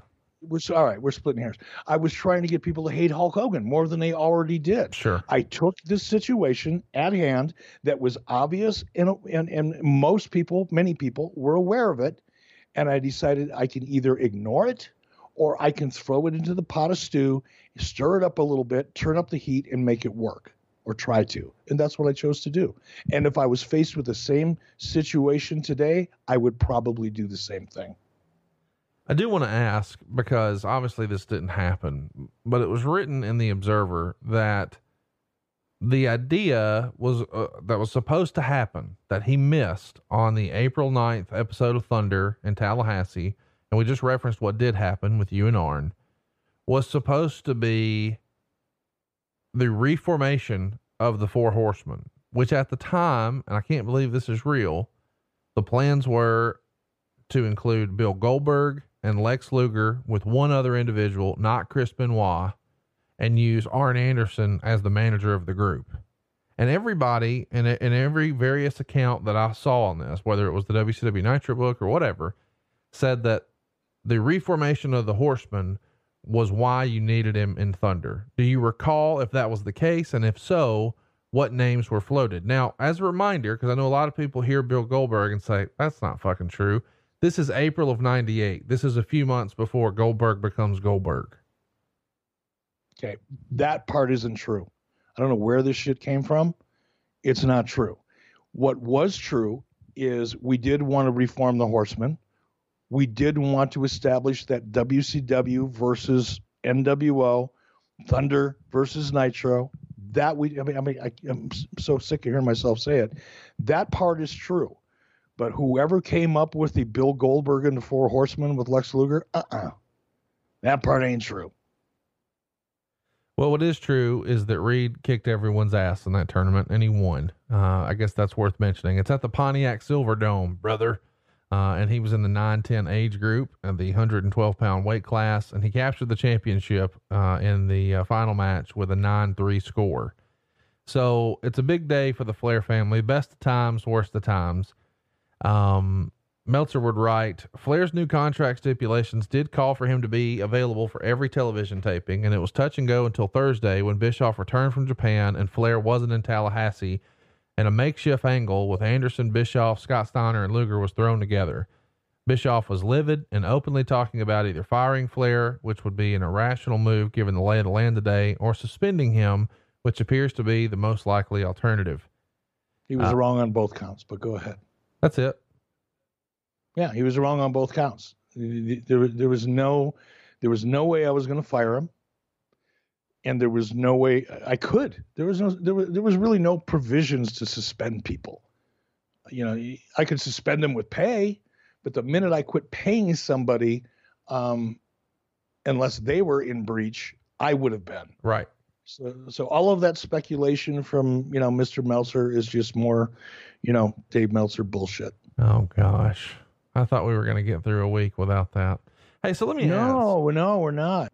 Okie doke. Uh, so let me ask. This is one of those things that uh, maybe gets glossed over, but what's winning on the other channel is the McMahon Austin angle. Do you see this as an opportunity to sort of have your own WCW version of that here with you and Flair? No, I mean we started that earlier. I mean the Austin look, we started this the groundwork for NWO versus WCW was started in 1996. Right. That that's when it all started. So it wasn't like we just went, "Hey, look what they're doing over there. Why don't we do ours over here?" That's not the case at all. Okay. Let's talk. Coincidental. I mean, I think it's safer to say let, let's let's call a spade a spade. In in November of 1996, go back and look at WWE or WWF throughout 96 and throughout 1997. Look at the way they frame their stories. Look at the way they they. In fact, I'm not even sure you can find a Monday Night Raw from 96 or 97 on the network. Can you? Yes, they're all there. You can. Yeah. Okay. Well, go back and compare Nitro in 96 and, and, and Raw in 96. Go back and compare Nitro in 97 and Raw in 97. And then all of a sudden in November, after they've been getting their ass kicked now for a couple of years, because we've we've changed the paradigm, as people like to say, sounds so cool. Change the paradigm. Um, Vince McMahon goes on the air and gives this very eloquent, just beautiful speech about how we're going to listen to our fans and we're going to expand the creative creative envelope and we're we're going to we're going to do things that have never been done before. Fuck off! You're just gonna you're just gonna copy the formula that's been kicking your ass for two weeks. That's what you're really going to do. And then that's when the heel, you know, Vince McMahon finally emerges. Well, guess what? That's about a year and a half late. So we had already done a lot of the things and had been laying the groundwork for those things long before you saw them with with McMahon and Austin. Let's talk about the uh, the meeting, and I know you you sort of addressed it earlier, but I do want to give some other accounts. Ric would write in his book um, that you said to all the boys on the April thirteenth Nitro. Look, Ric Flair's a liar, and everyone gets lets him get away with it because he's Ric Flair. Let him be Ric Flair. I'm going to sue him and his family into bankruptcy. And Ric would write, a major executive of a major corporation actually said that about an employee in front of other employees. Not only is Bischoff a prick, they just don't come any dumber. Jericho, who was in attendance at that meeting, says basically the tone of the meeting was that Ric Flair had fucked up bad, and now he's going to get blackballed out of the company. And Eric said he was going to make sure that Ric and his family starved. So nobody's really disputing that. Uh, doesn't age well um, I don't know what else there is to say about the meeting. Tell us, you know, where you go from here and, and how you intended to move forward. Like when you finish the meeting, what's the, what's the mood? What's the tone and tenor? How do you feel like you're moving forward? And uh, you've clearly sort of put it to bed for the guys, but internally inside the office, you've got to figure out, okay, what's next? No, I didn't have to look from my point of view. It was now, it was in the hands of the lawyers. There's nothing I could do about it. That that the bullet left the barrel. Once once Ric decided he was going to draw his line in the sand, once the decision was made internally with Turner Legal and myself that we were going to fight the fight and we were going to take it all the way to the end, there was nothing from there was nothing more for me to do other than try to make chicken salad out of chicken shit from a storyline and and try to make it work for me as best I could. But in my mind, you know, it was out of my hands at that point. It was just up to the lawyers. Once the lawyers get a hold of it, they discover that it is in his contract that he was supposed to, if he needed a night off, contact his agent, who would then submit the request in writing with 10 days' notice.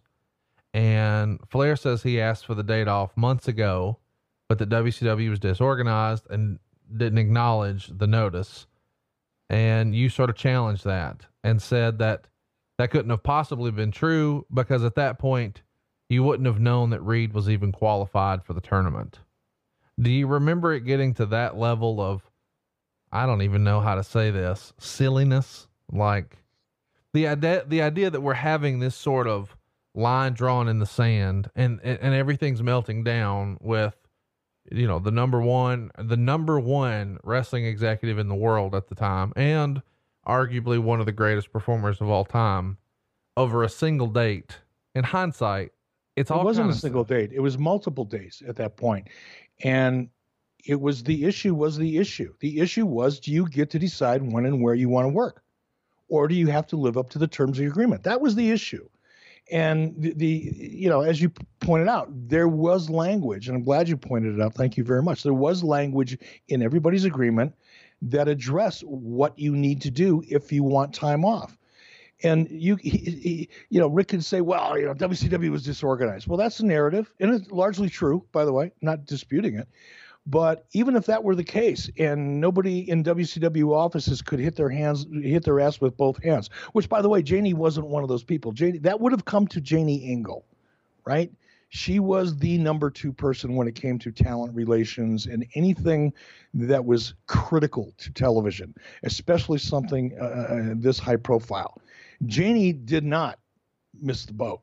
Janie, Janie was buttoned up, and she never got that notice. And by the way, even if you just want to assume maybe Janie had a bad day or something else happened in WCW because everybody likes to talk about how disorganized it was, even if that were true, his agent would have had a copy of that letter. By the way, I'm so glad you brought this up because I feel like this gets glossed over because this is where, as my friends say, the snot thickens. You and I have both referenced, well, he would have to request it through his agent. True or false, at the time, his agent is also your agent. I didn't. Who, who's who was my agent? Barry Bloom. He would no, not then. Barry and I had parted company long before that. Okay.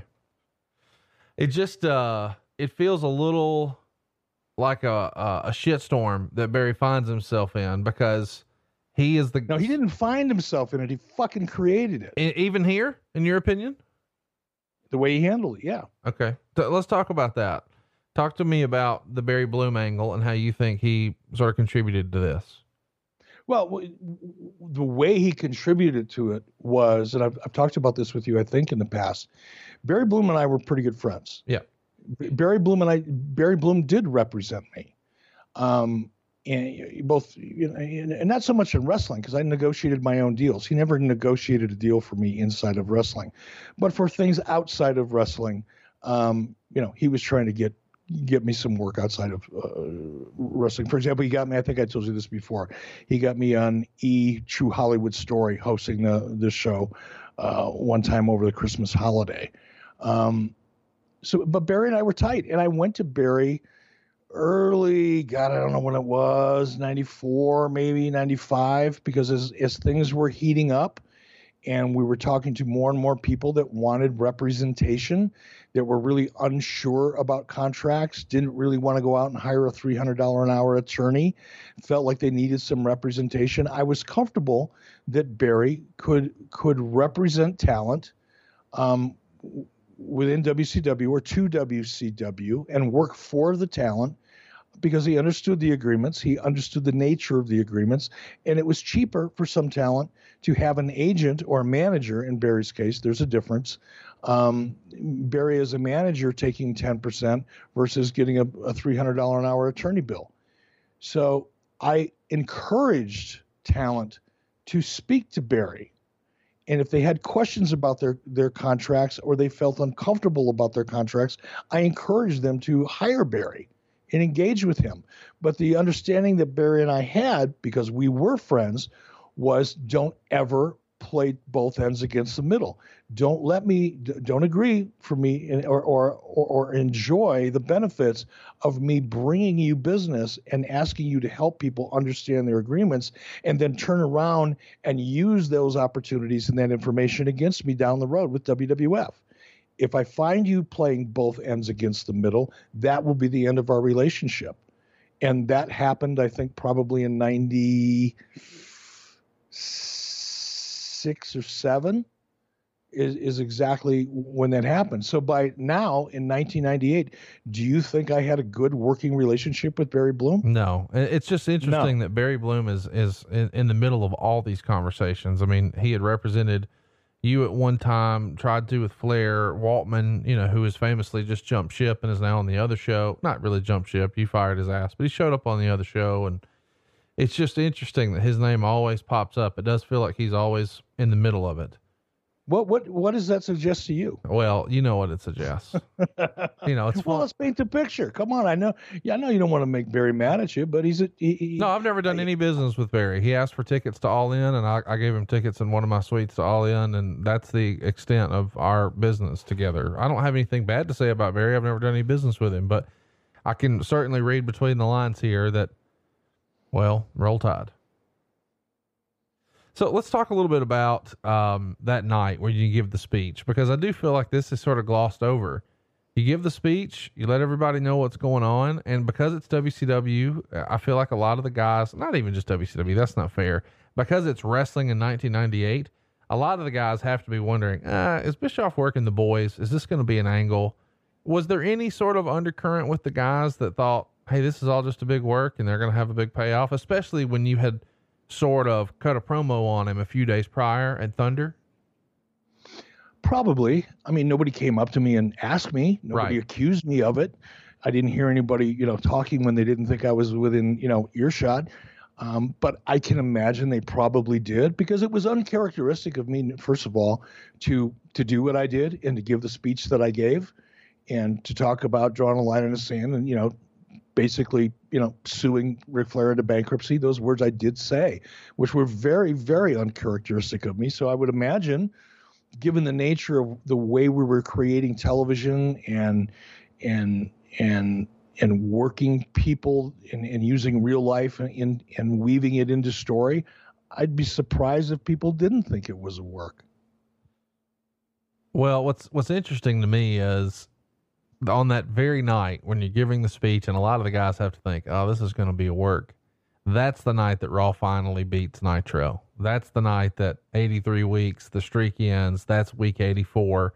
Raw finally wins, and it's with the Hogan, Mr. McMahon, or not Hogan McMahon, but Austin McMahon storyline. So it's just interesting. A few days later, I guess we should mention, or a week later rather, uh, JR can't help himself and actually name drops Flair on the April 20th Raw show. Now, that's going to stir things up in a big way, which is what they're looking for here.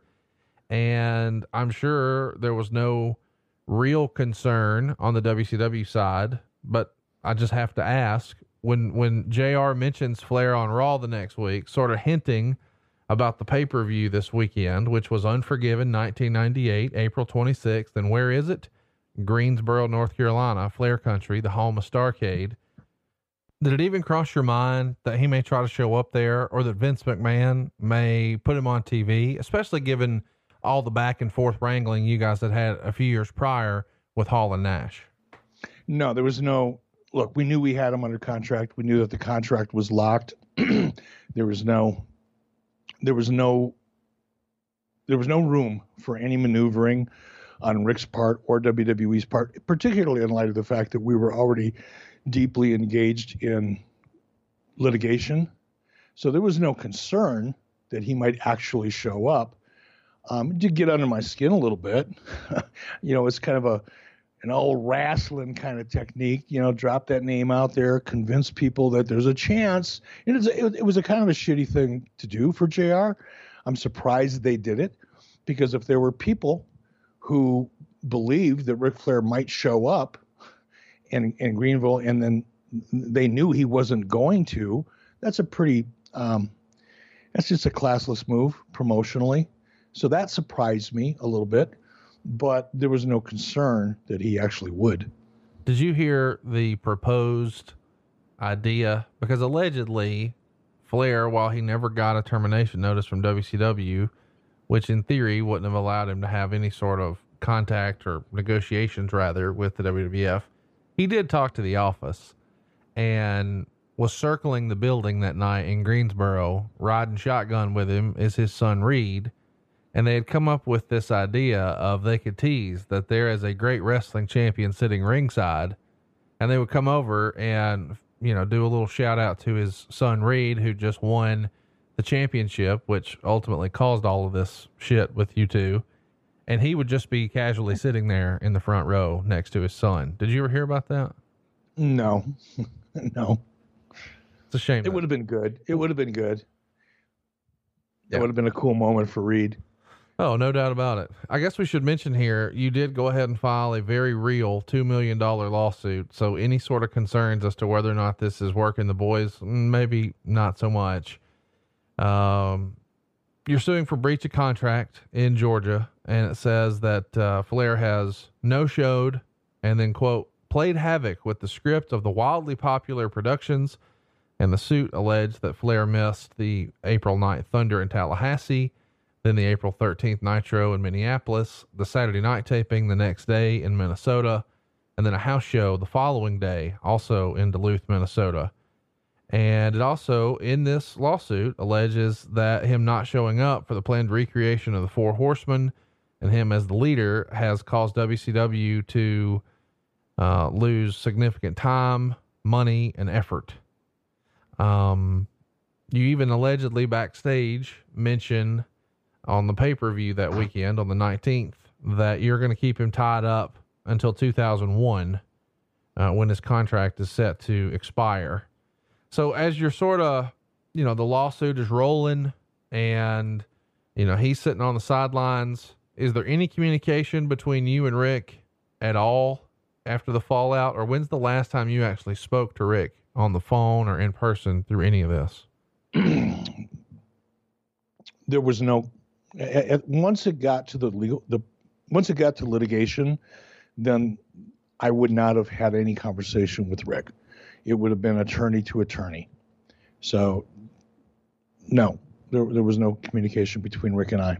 Uh, in terms of when was the last time I, I talked to Ric, either on the phone or otherwise, leading up to all of this, I don't know. Probably a week or two before all the shit went down, be my guess the phone call, you know, where he says he's not coming. Did you? I mean, did it end with a bunch of fuck you, fuck yous, and hanging up on each other? No, it didn't come to me. He didn't tell. He didn't tell that. I heard it through. I heard it through Janie. In that call, you know, when, you know, I guess part of the thing that Flair wrote in his book that sort of stuck out is that you guys wanted him to pay for half of the cost of the chartered plane, and he says, would they have made Hogan pay for that? Do you respond to that? If Ric opted to no show or or opted not to catch a flight or otherwise forced us to have to charter him to make his obligation, but if that charter flight was caused by Ric's actions or lack thereof, damn right we'd have made somebody else pay for half the flight. Why wouldn't we? Right. If if if we had made arrangements to fly him first class as his contract required and he chose not to make that flight and the only way we could get him there is by charter then yeah whether it was hulk hogan or anybody else yes let's talk about um, a report from the observer on the 15th um, oh, here we go. Here we go. Had to go there. Try to keep it clean if we can. You remain last week. Um, he says a high ranking WCW official who was friends with both Bischoff and Flair was in the middle of attempting to work as an intermediary, trying to save the relationship, and ended up making no headway. It is well known that there has been long term animosity between Flair and Bischoff, although nobody really seems to exactly put their finger on why if this were true, uh, who, who, was trying to run interference? I have no idea. Okay. In my head, when I first read that, I thought maybe this is something that Crockett felt like he could help put to, put back together. No, I never. No. Did you have a conversation with him or Arn or anybody that you thought Flair had history with through any of this, or was it just business no. as usual? Fuck him. No, no. See, see how you see what you do. Oh, it's just business as usual. Fuck them. Like I didn't care at all. It's not true. But once it got to the point that it w- was at, once it got into litigation, I was out. There was, you know, there was no talking to David Crockett. There was no talking to Arn Anderson. I wouldn't have picked up the phone and talked to his wife Beth. You know, all that shit was off the table. That that all that was all gone. Once you get into litigation, then it's just attorney to attorney. It really is just business. Not because oh fuck them, but because there's no other choice. You can't. Once you pull that trigger, and now you've got lawyers working on things. I, I, I would have got my head handed to me if I would have started engaging in, you know, offline conversations behind my attorney's back, you know, with Ric Flair. It's just not how you handle a lawsuit. I don't know if you've ever been in one, but I can assure you, if you're in a lawsuit with somebody and it's an intense one and it's a very high profile one and there's millions of dollars involved, your attorney does not want you having a separate conversation with anybody. It just felt like to me you could have had a conversation before you filed the lawsuit. Maybe that's me. Hmm? So I don't know. Let's talk about it. Um, this this lawsuit gets tons of attention, probably more media attention than you or Flair expected. Everybody's talking about it, and a lot of the tone in the sports talk world and the newsletters and amongst the wrestlers and the, everybody is a little more sympathetic to Flair's side of I needed to miss a date to go to my son's wrestling tournament than they are the big bad corporation. Whether that's fair or not is a separate thing. You understand that's just the nature of the way those sort of things go.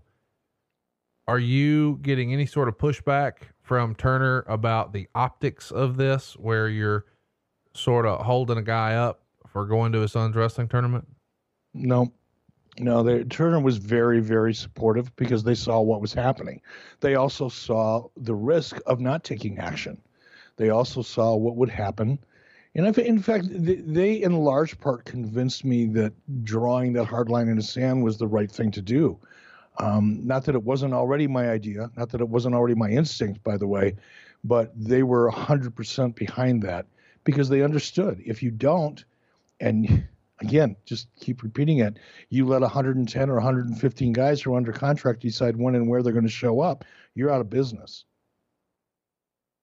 One of the things that um, is written in a lot of the newsletters is that as you guys start to have conversations in late April and early May about trying to reconcile, one of the things that you want personally is for Flair to address the wrestlers and apologize for no showing the events. Does that make sense? Sound like something you would have ever asked for? Um, yeah, it, it does because that was one of my biggest concerns. Is it wasn't as much Ric, it was the ripple effect of what Ric did and how that was going to impact WCW going forward with all the rest of the talent.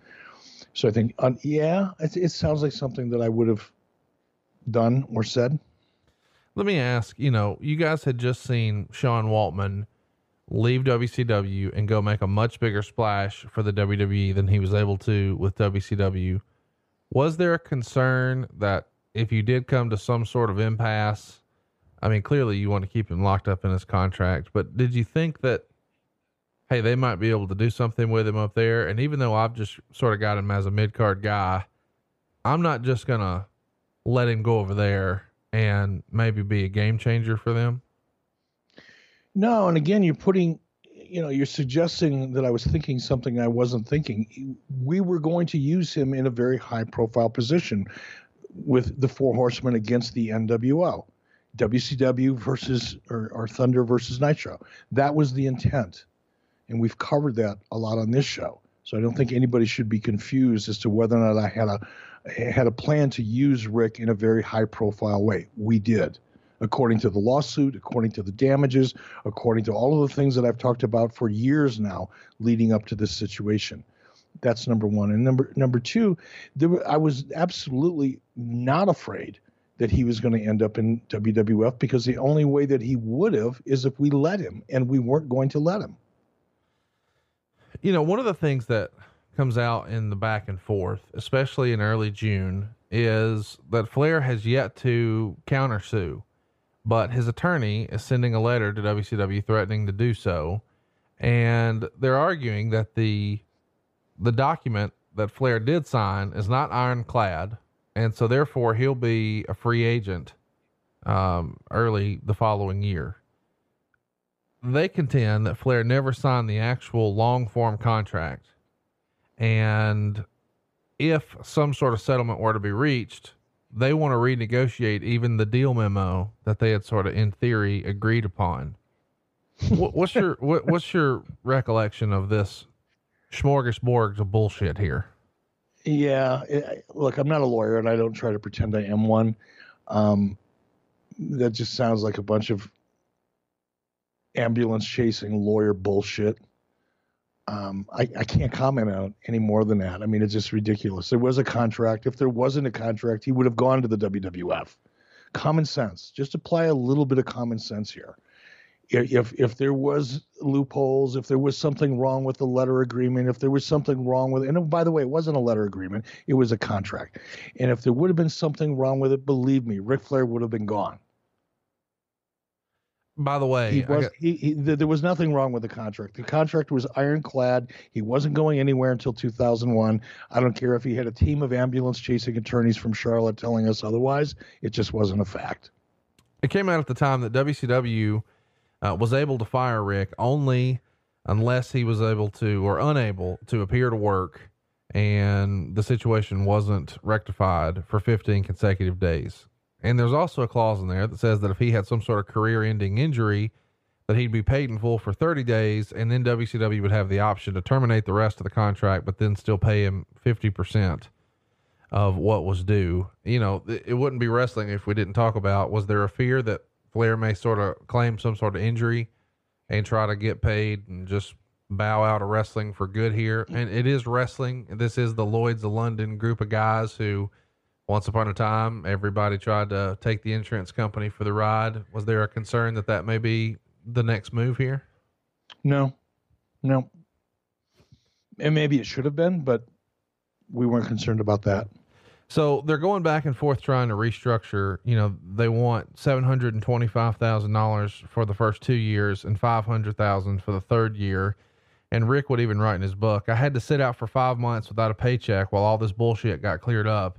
At one point, Bloom and Braverman orchestrated a meeting between Bischoff and myself in an Atlanta hotel, and like a fool, I met with them.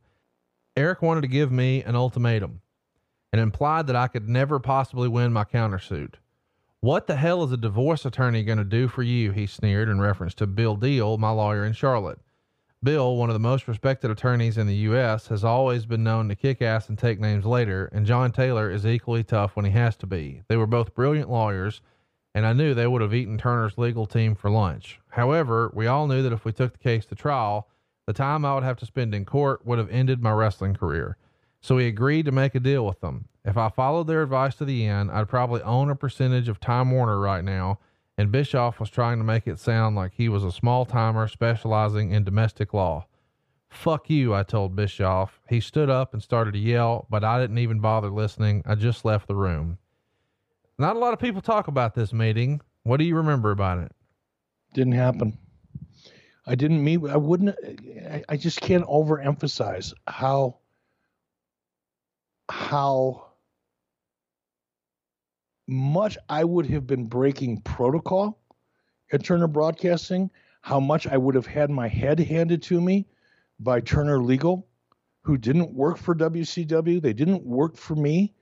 Um, if I would have had a secret meeting with with Ric in a hotel, uh, kind of under the radar to try to work this out, I would have gotten killed. Killed. It didn't happen. And if it if it would have happened, I would not have been in a meeting with Ric Flair and stood up and yelled at him. It's just I don't know what to say, man. It sounds to me like the, the whoever wrote Ric's book took a lot of little bits and pieces of fragmented information and tried to string it all together to make a really good book. But it, this it just didn't happen. It, even if I would have wanted that to happen, it could not have happened. Let's talk about. I mean, there's only a, there's only a couple things that you, that I could have probably gotten fired for in '98 at Turner Broadcasting, but you know, both of them would have been two of them would have been defying or going against um, Turner Corporate Finance, somehow trying to work behind their back and manipulating books or numbers or trying to achieve something that I wasn't supposed to achieve. Uh, that has that that wasn't already approved by Turner Finance. That would have been one way I would have caught a bullet, and the other way I would have caught a bullet is doing something surreptitiously to work around Turner Legal. And the only way there would have been a meeting with Ric Flair in a hotel room would have been if there was a lawyer present. And the only way Ric would have showed up at that meeting in that situation is if one of his lawyers would have been present. That's just the way it works. Let's talk about the letter of agreement that Flair agrees he signed. It called for him to get first class air, hotel accommodations, and $500 per appearance for limousine service. And he also was to receive $3,750 for each appearance past the 130 day maximum in his third year of his contract, which would have paid him $500,000 as a base salary. And sort of the sticking point here that everybody is arguing in court or back and forth with the lawyers rather is that Flair wrote something in the margins that is a handwritten note here and it says if subject to review and mutual acceptance. It feels like ridiculous that we're having this conversation. But are you privy to any of these conversations as they're going back and forth about the the sort of l- letter of acceptance uh, or letter of agreement rather? This, this, just sounds cartoonish. It does. It does. It it really does, and and I can't comment on it because it's number one. Again, I can't overemphasize. Once things go to legal, I'm out. It's just out. I may get an update. Things are going great. Things are not going great.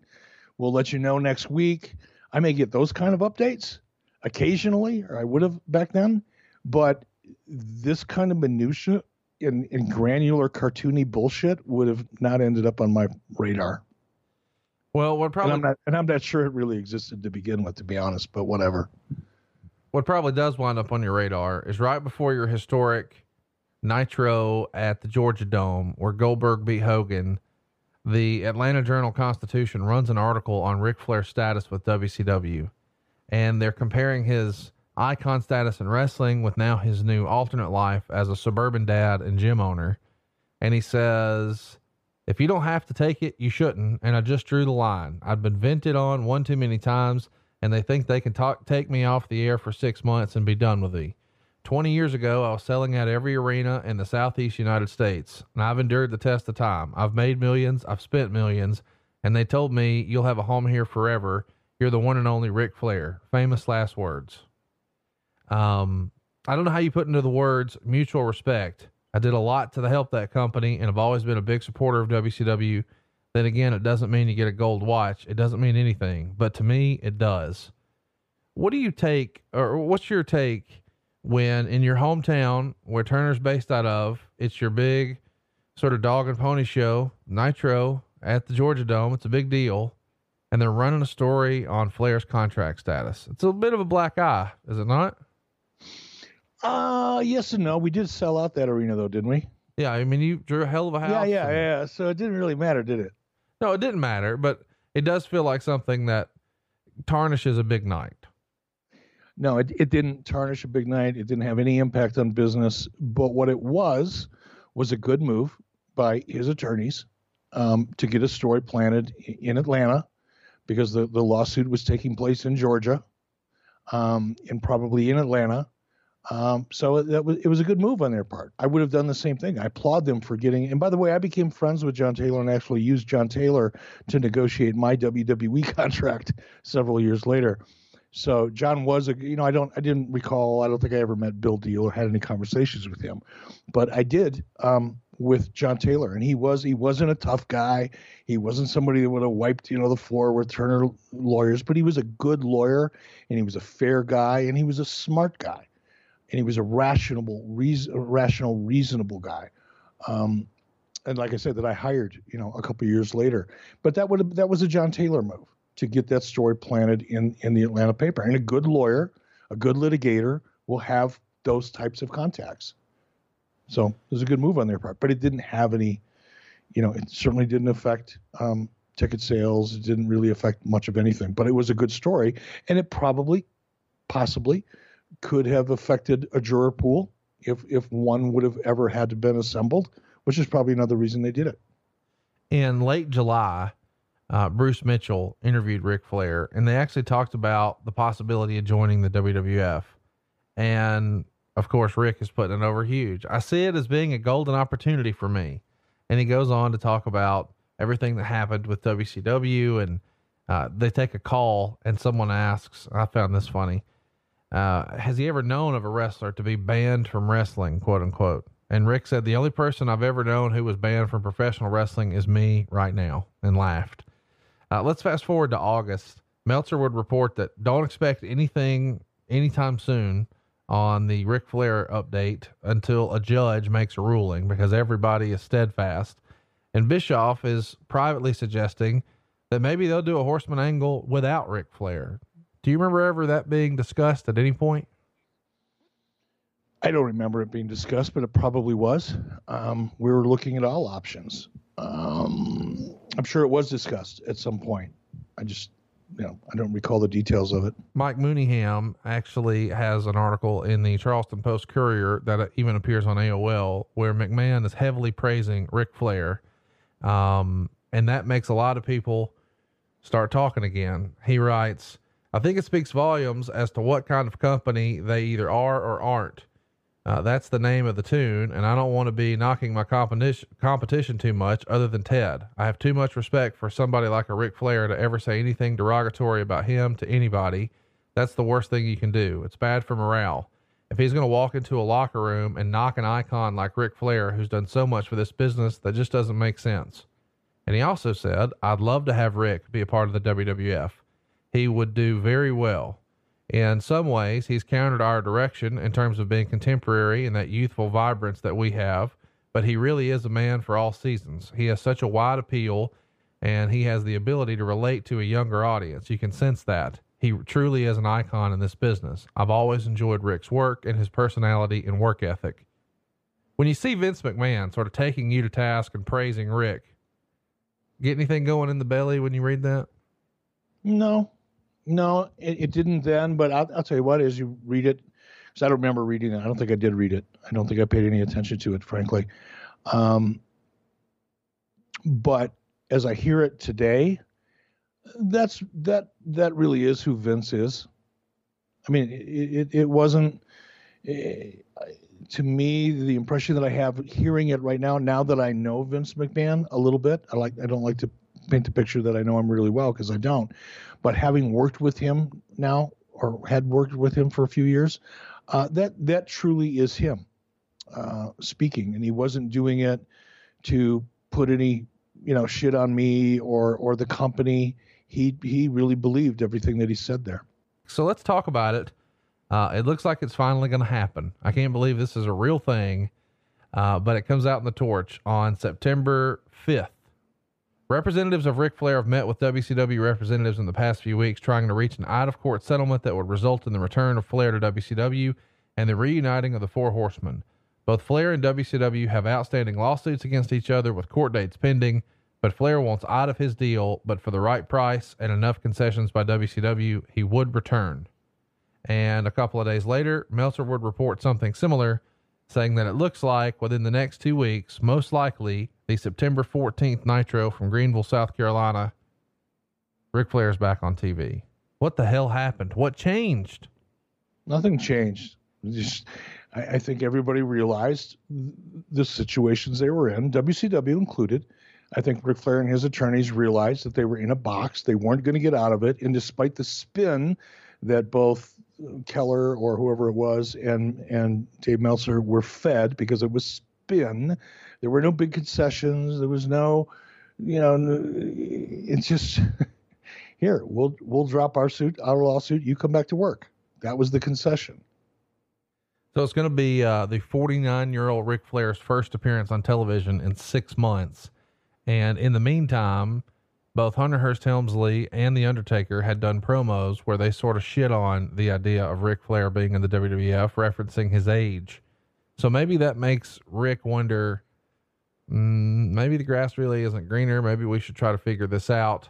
And um, his legal expenses have reached more than $75,000. So he probably needs to start making some decisions one way or another. They run a big angle, the Nitro before, where Arn Anderson is doing his first run in since retirement, and he saved Dean Malenko from an attack by Rick Rude and Curt. And then with Nitro going head to head with Raw for the first time in three weeks, WCW was hoping that Flair's return with the whole Horseman situation would do really, really well in the ratings. So you knew at least a week ahead with Arn doing the run in. Next week's the week, right? Yeah. So talk. I mean, you didn't didn't know anything for hundred percent, but things were leaning in that direction. Meltzer, I was comfortable. I was I was comfortable enough to make the move. Let's put it that way. Meltzer would write For a while, it seemed the chances of Flair and Bischoff reconciling was remote. Not only did the two sides file lawsuits against each other, but Bischoff had made derogatory remarks about Flair during a locker room meeting speech to the wrestlers, and Flair had talked in glowing terms about his desire to work for Vince McMahon again and perhaps be the corporate champion McMahon was looking for at a feud with Steve Austin. In the end, of course, we know what's going to happen here. Um, but it is sort of fun that it just seemingly comes out of nowhere. Um, talk me through what actually happened when you guys actually got back together. So there's a conversation about the creative that night. Take me through when it happens. Does it happen at Nitro, a week prior, over the phone, in person? What's that look like? Probably in person. Um, you know what's what was really, and this will just be so hard for people to understand. But once Ric decided he was going to come back, once WCW, once I decided he was coming back, for I'll just speak for myself. I can't speak for Ric. There was no more animosity. I mean, it was done. It was over. And now it's from from my perspective, it was just a matter how do we make this work? How do we take this bad situation that everybody's known about? There's been stories in the Atlanta Journal Constitution. Vince McMahon has talked about it. The dirt sheets have been talking about it. I went on television and talked about it. Now that the world knows that this situation exists, it's kind of like we like I talked about earlier. Do you just pretend it didn't happen and go about business or do you take this unfortunate situation and try to weave it into a story? And Ric was really uh, more than supportive to turn it into a story. He saw that opportunity and it was real. Ric Ric does his best when he can sink him we can sink his teeth into something that he really truly believes in and he can he can allow himself to believe in and clearly you know him him being hot at me and hot at the situation, you know, wasn't a stretch of his creative imagination. Let's talk a little bit about um, what Ric wrote in his book. He says, Every day, Arn would call me up and say, Come on, Ric, we need you here. Ultimately, that had an impact. When I finally came back to work, I simply agreed to extend my old contract for four more years. I just couldn't hold out for 1.5 million when Arn was trying to keep the horsemen together. So you guys decide not to have him come back on Fall Brawl. And I think a lot of the fans that night, we just covered that last week the Fall Brawl 98, the War Games, where there's three teams. It's happening in Winston-Salem, North Carolina. The fans are chanting, We want Flair. I think a lot of people expected that to happen. It doesn't. You guys save it for Greenville the next night. At that point, why give it away on uh, that sounds crazy, but why give it away on pay per view when you can pop a big rating with it? now that you're back head to head. That's got to be the thinking, right?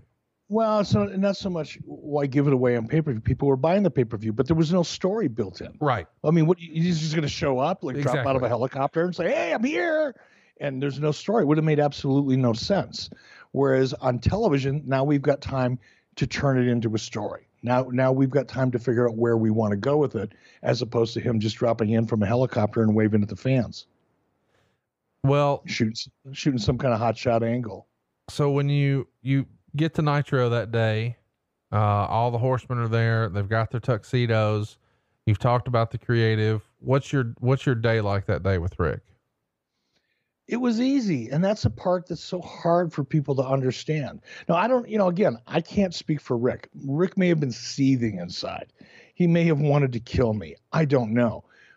But I know the way he acted he was he wasn't you know the Ric Flair that I used to hang out with at the yacht club you know in 1995 and 96 uh, or 94 95 I should say um, it, it, wasn't jovial and, and all of that but there was no there was no tension that was obvious to me. Like I said, he may have had to go back in a locker room and chew a bucket of nails, you know, to keep from killing me. But you'd have to ask Ric about that. My interactions with him were positive. We were both excited about the storyline going forward. We were both, you know, he was looking forward. He knew that I had heat. I mean, that was no secret. Um, he, he, he, he, and I were looking forward to working together. That's the only way I can say it.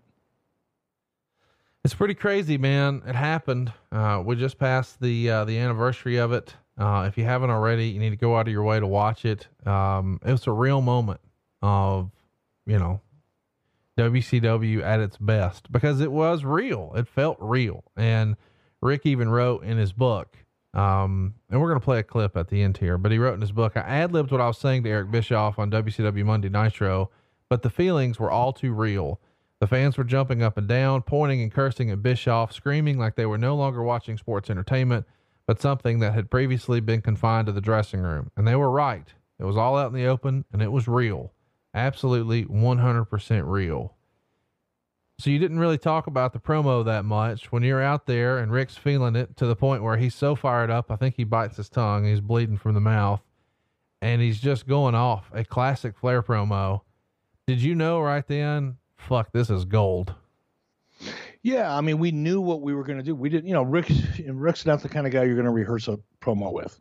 I mean, Ric and you know, Ric could have. I got to be careful the way I, I reference thing in past and present tense. To this day, if Ric and I were going to do something in the ring, and Ric and I worked closely in TNA together when we were both there, I would never say, Ric, I want to rehearse this promo with you. Right. To me, that's disrespect. Sure. To go up to a guy with Ric and say, Ric, I want to hear you. Give, give this promo back to me. Let me hear how you're going to do it. To me, that's worse than probably any of the other stupid shit that I did. But, you know, we both knew where we were going to go. We knew what the story was going to be. We knew where the issue was. We knew what the focus was. And, you know, I, I was the same way. I didn't rehearse my promos. I, I was going to react to what he said. Acting is really all about reacting. You know, whether you're reacting to situation or you're reacting to, you know, something that someone says to you or about you, you know, that's when it's gold.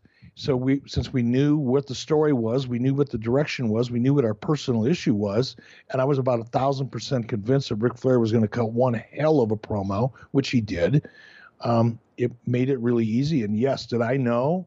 you know that we struck gold absolutely but we knew we both knew that prior we both knew going into that promo that this story was going to be a great story because it was real so it wasn't a surprise. It wasn't like holy shit this is going to be great. We knew it was going to be great before we did it.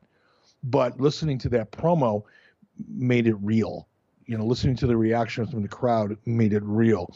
Watching ric's real emotion rise to the surface the way it does when he believes in his promos, not just in this situation, but in others that we've all seen him in in the past.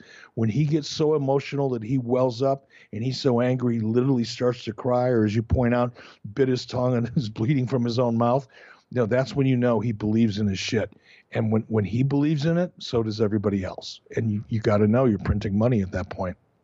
And you guys did. I mean, you you worked this all the way through Starcade. I mean, it would continue after that too. We've covered the uh, January fourth edition uh, from 1999, that Nitro, and that's when Flair was president. So there's still lots of meat on the bone to this Bischoff Flair story, but almost everything else from here forward is going to happen in front of the camera instead of behind the camera. And Flair's return in front of the camera got a 5.4 rating, easily the highest rating of the night and it beat Raw head to head right there in that segment, which was only pulling in a 3.8. So a home run segment.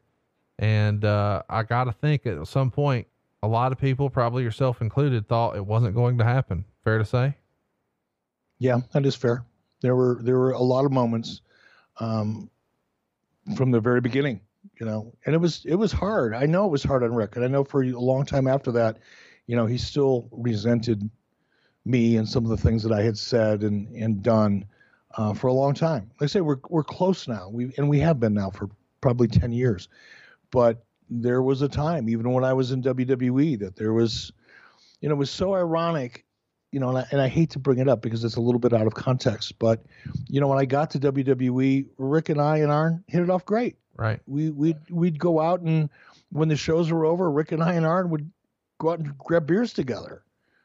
And but that was that was the surface Ric Flair. There was still a part of you know there was still part of this period of time that was still eating at him, and you know it it came to a head. You know what WWE television uh, live um, it was Raw. It wasn't a taping. It was a live show. It came to a head, and we got into a confrontation. And you know for a period of a couple weeks, it was kind of tense, and then. I think we were we were in Australia uh, with with with Raw and WWE, and we kind of sat at the bar, looking across the bar at each other, and we both realized, okay, this is stupid, and uh, had a couple beers together. And next thing you know, we were laughing and joking like it was 1995. We're not done with this story. There'll be more, I'm sure. Uh, but the hard feelings would hang around for a long time, and um, I'm sure we'll document more of that. even Flair in his own book in 04 wrote. As for Bischoff, he's tried to make peace with me on several occasions, saying things like life is too short, but he knows I'll never forgive him. Fuck no.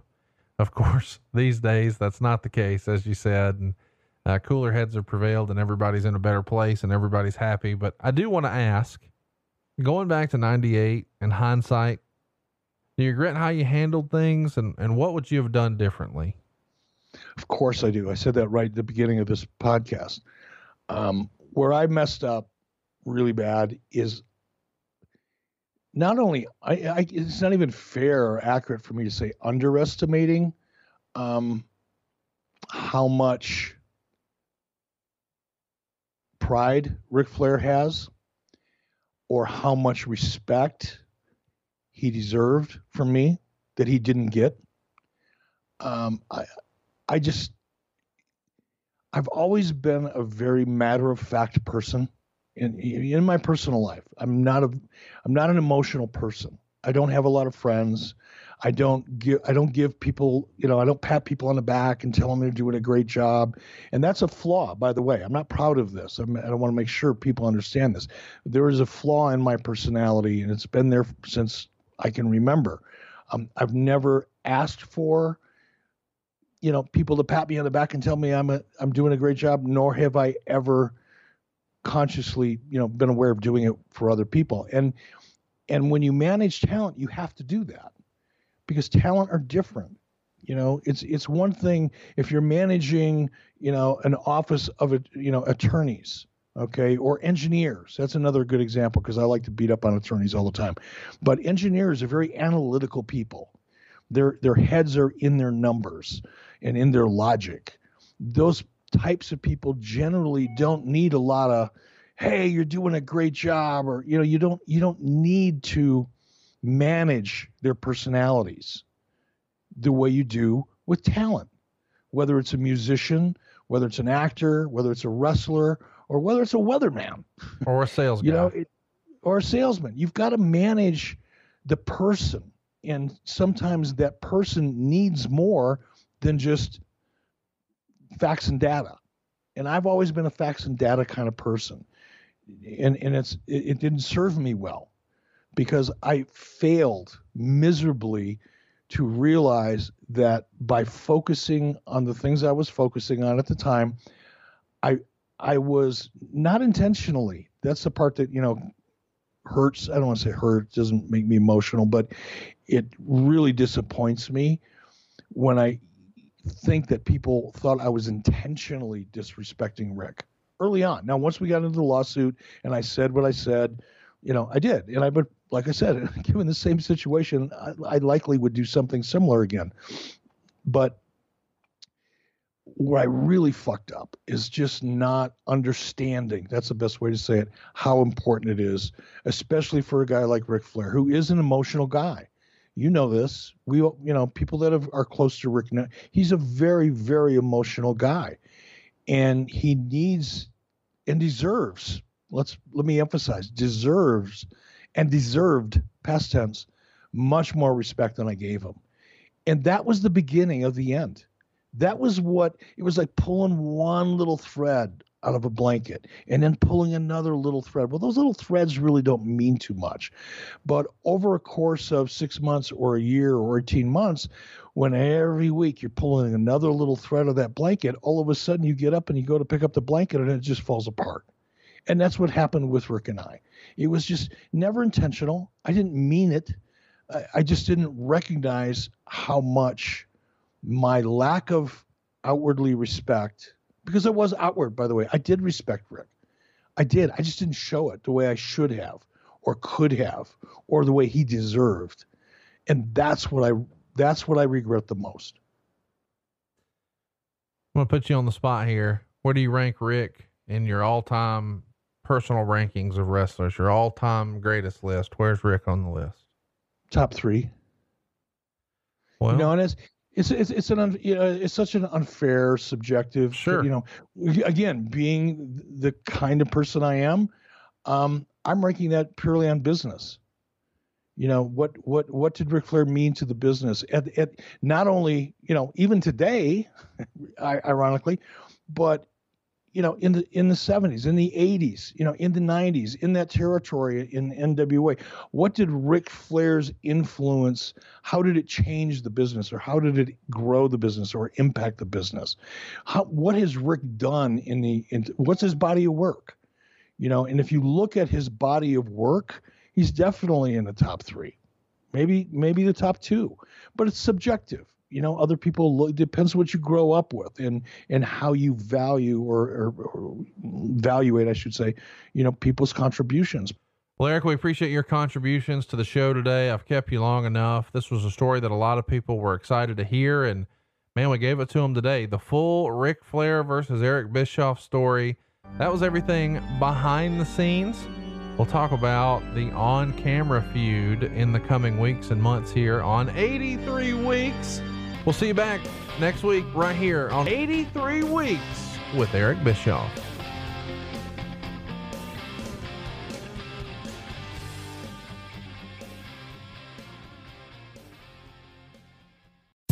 John brings his skewed sense of humor. Jeff brings tips to cut strokes off your next round.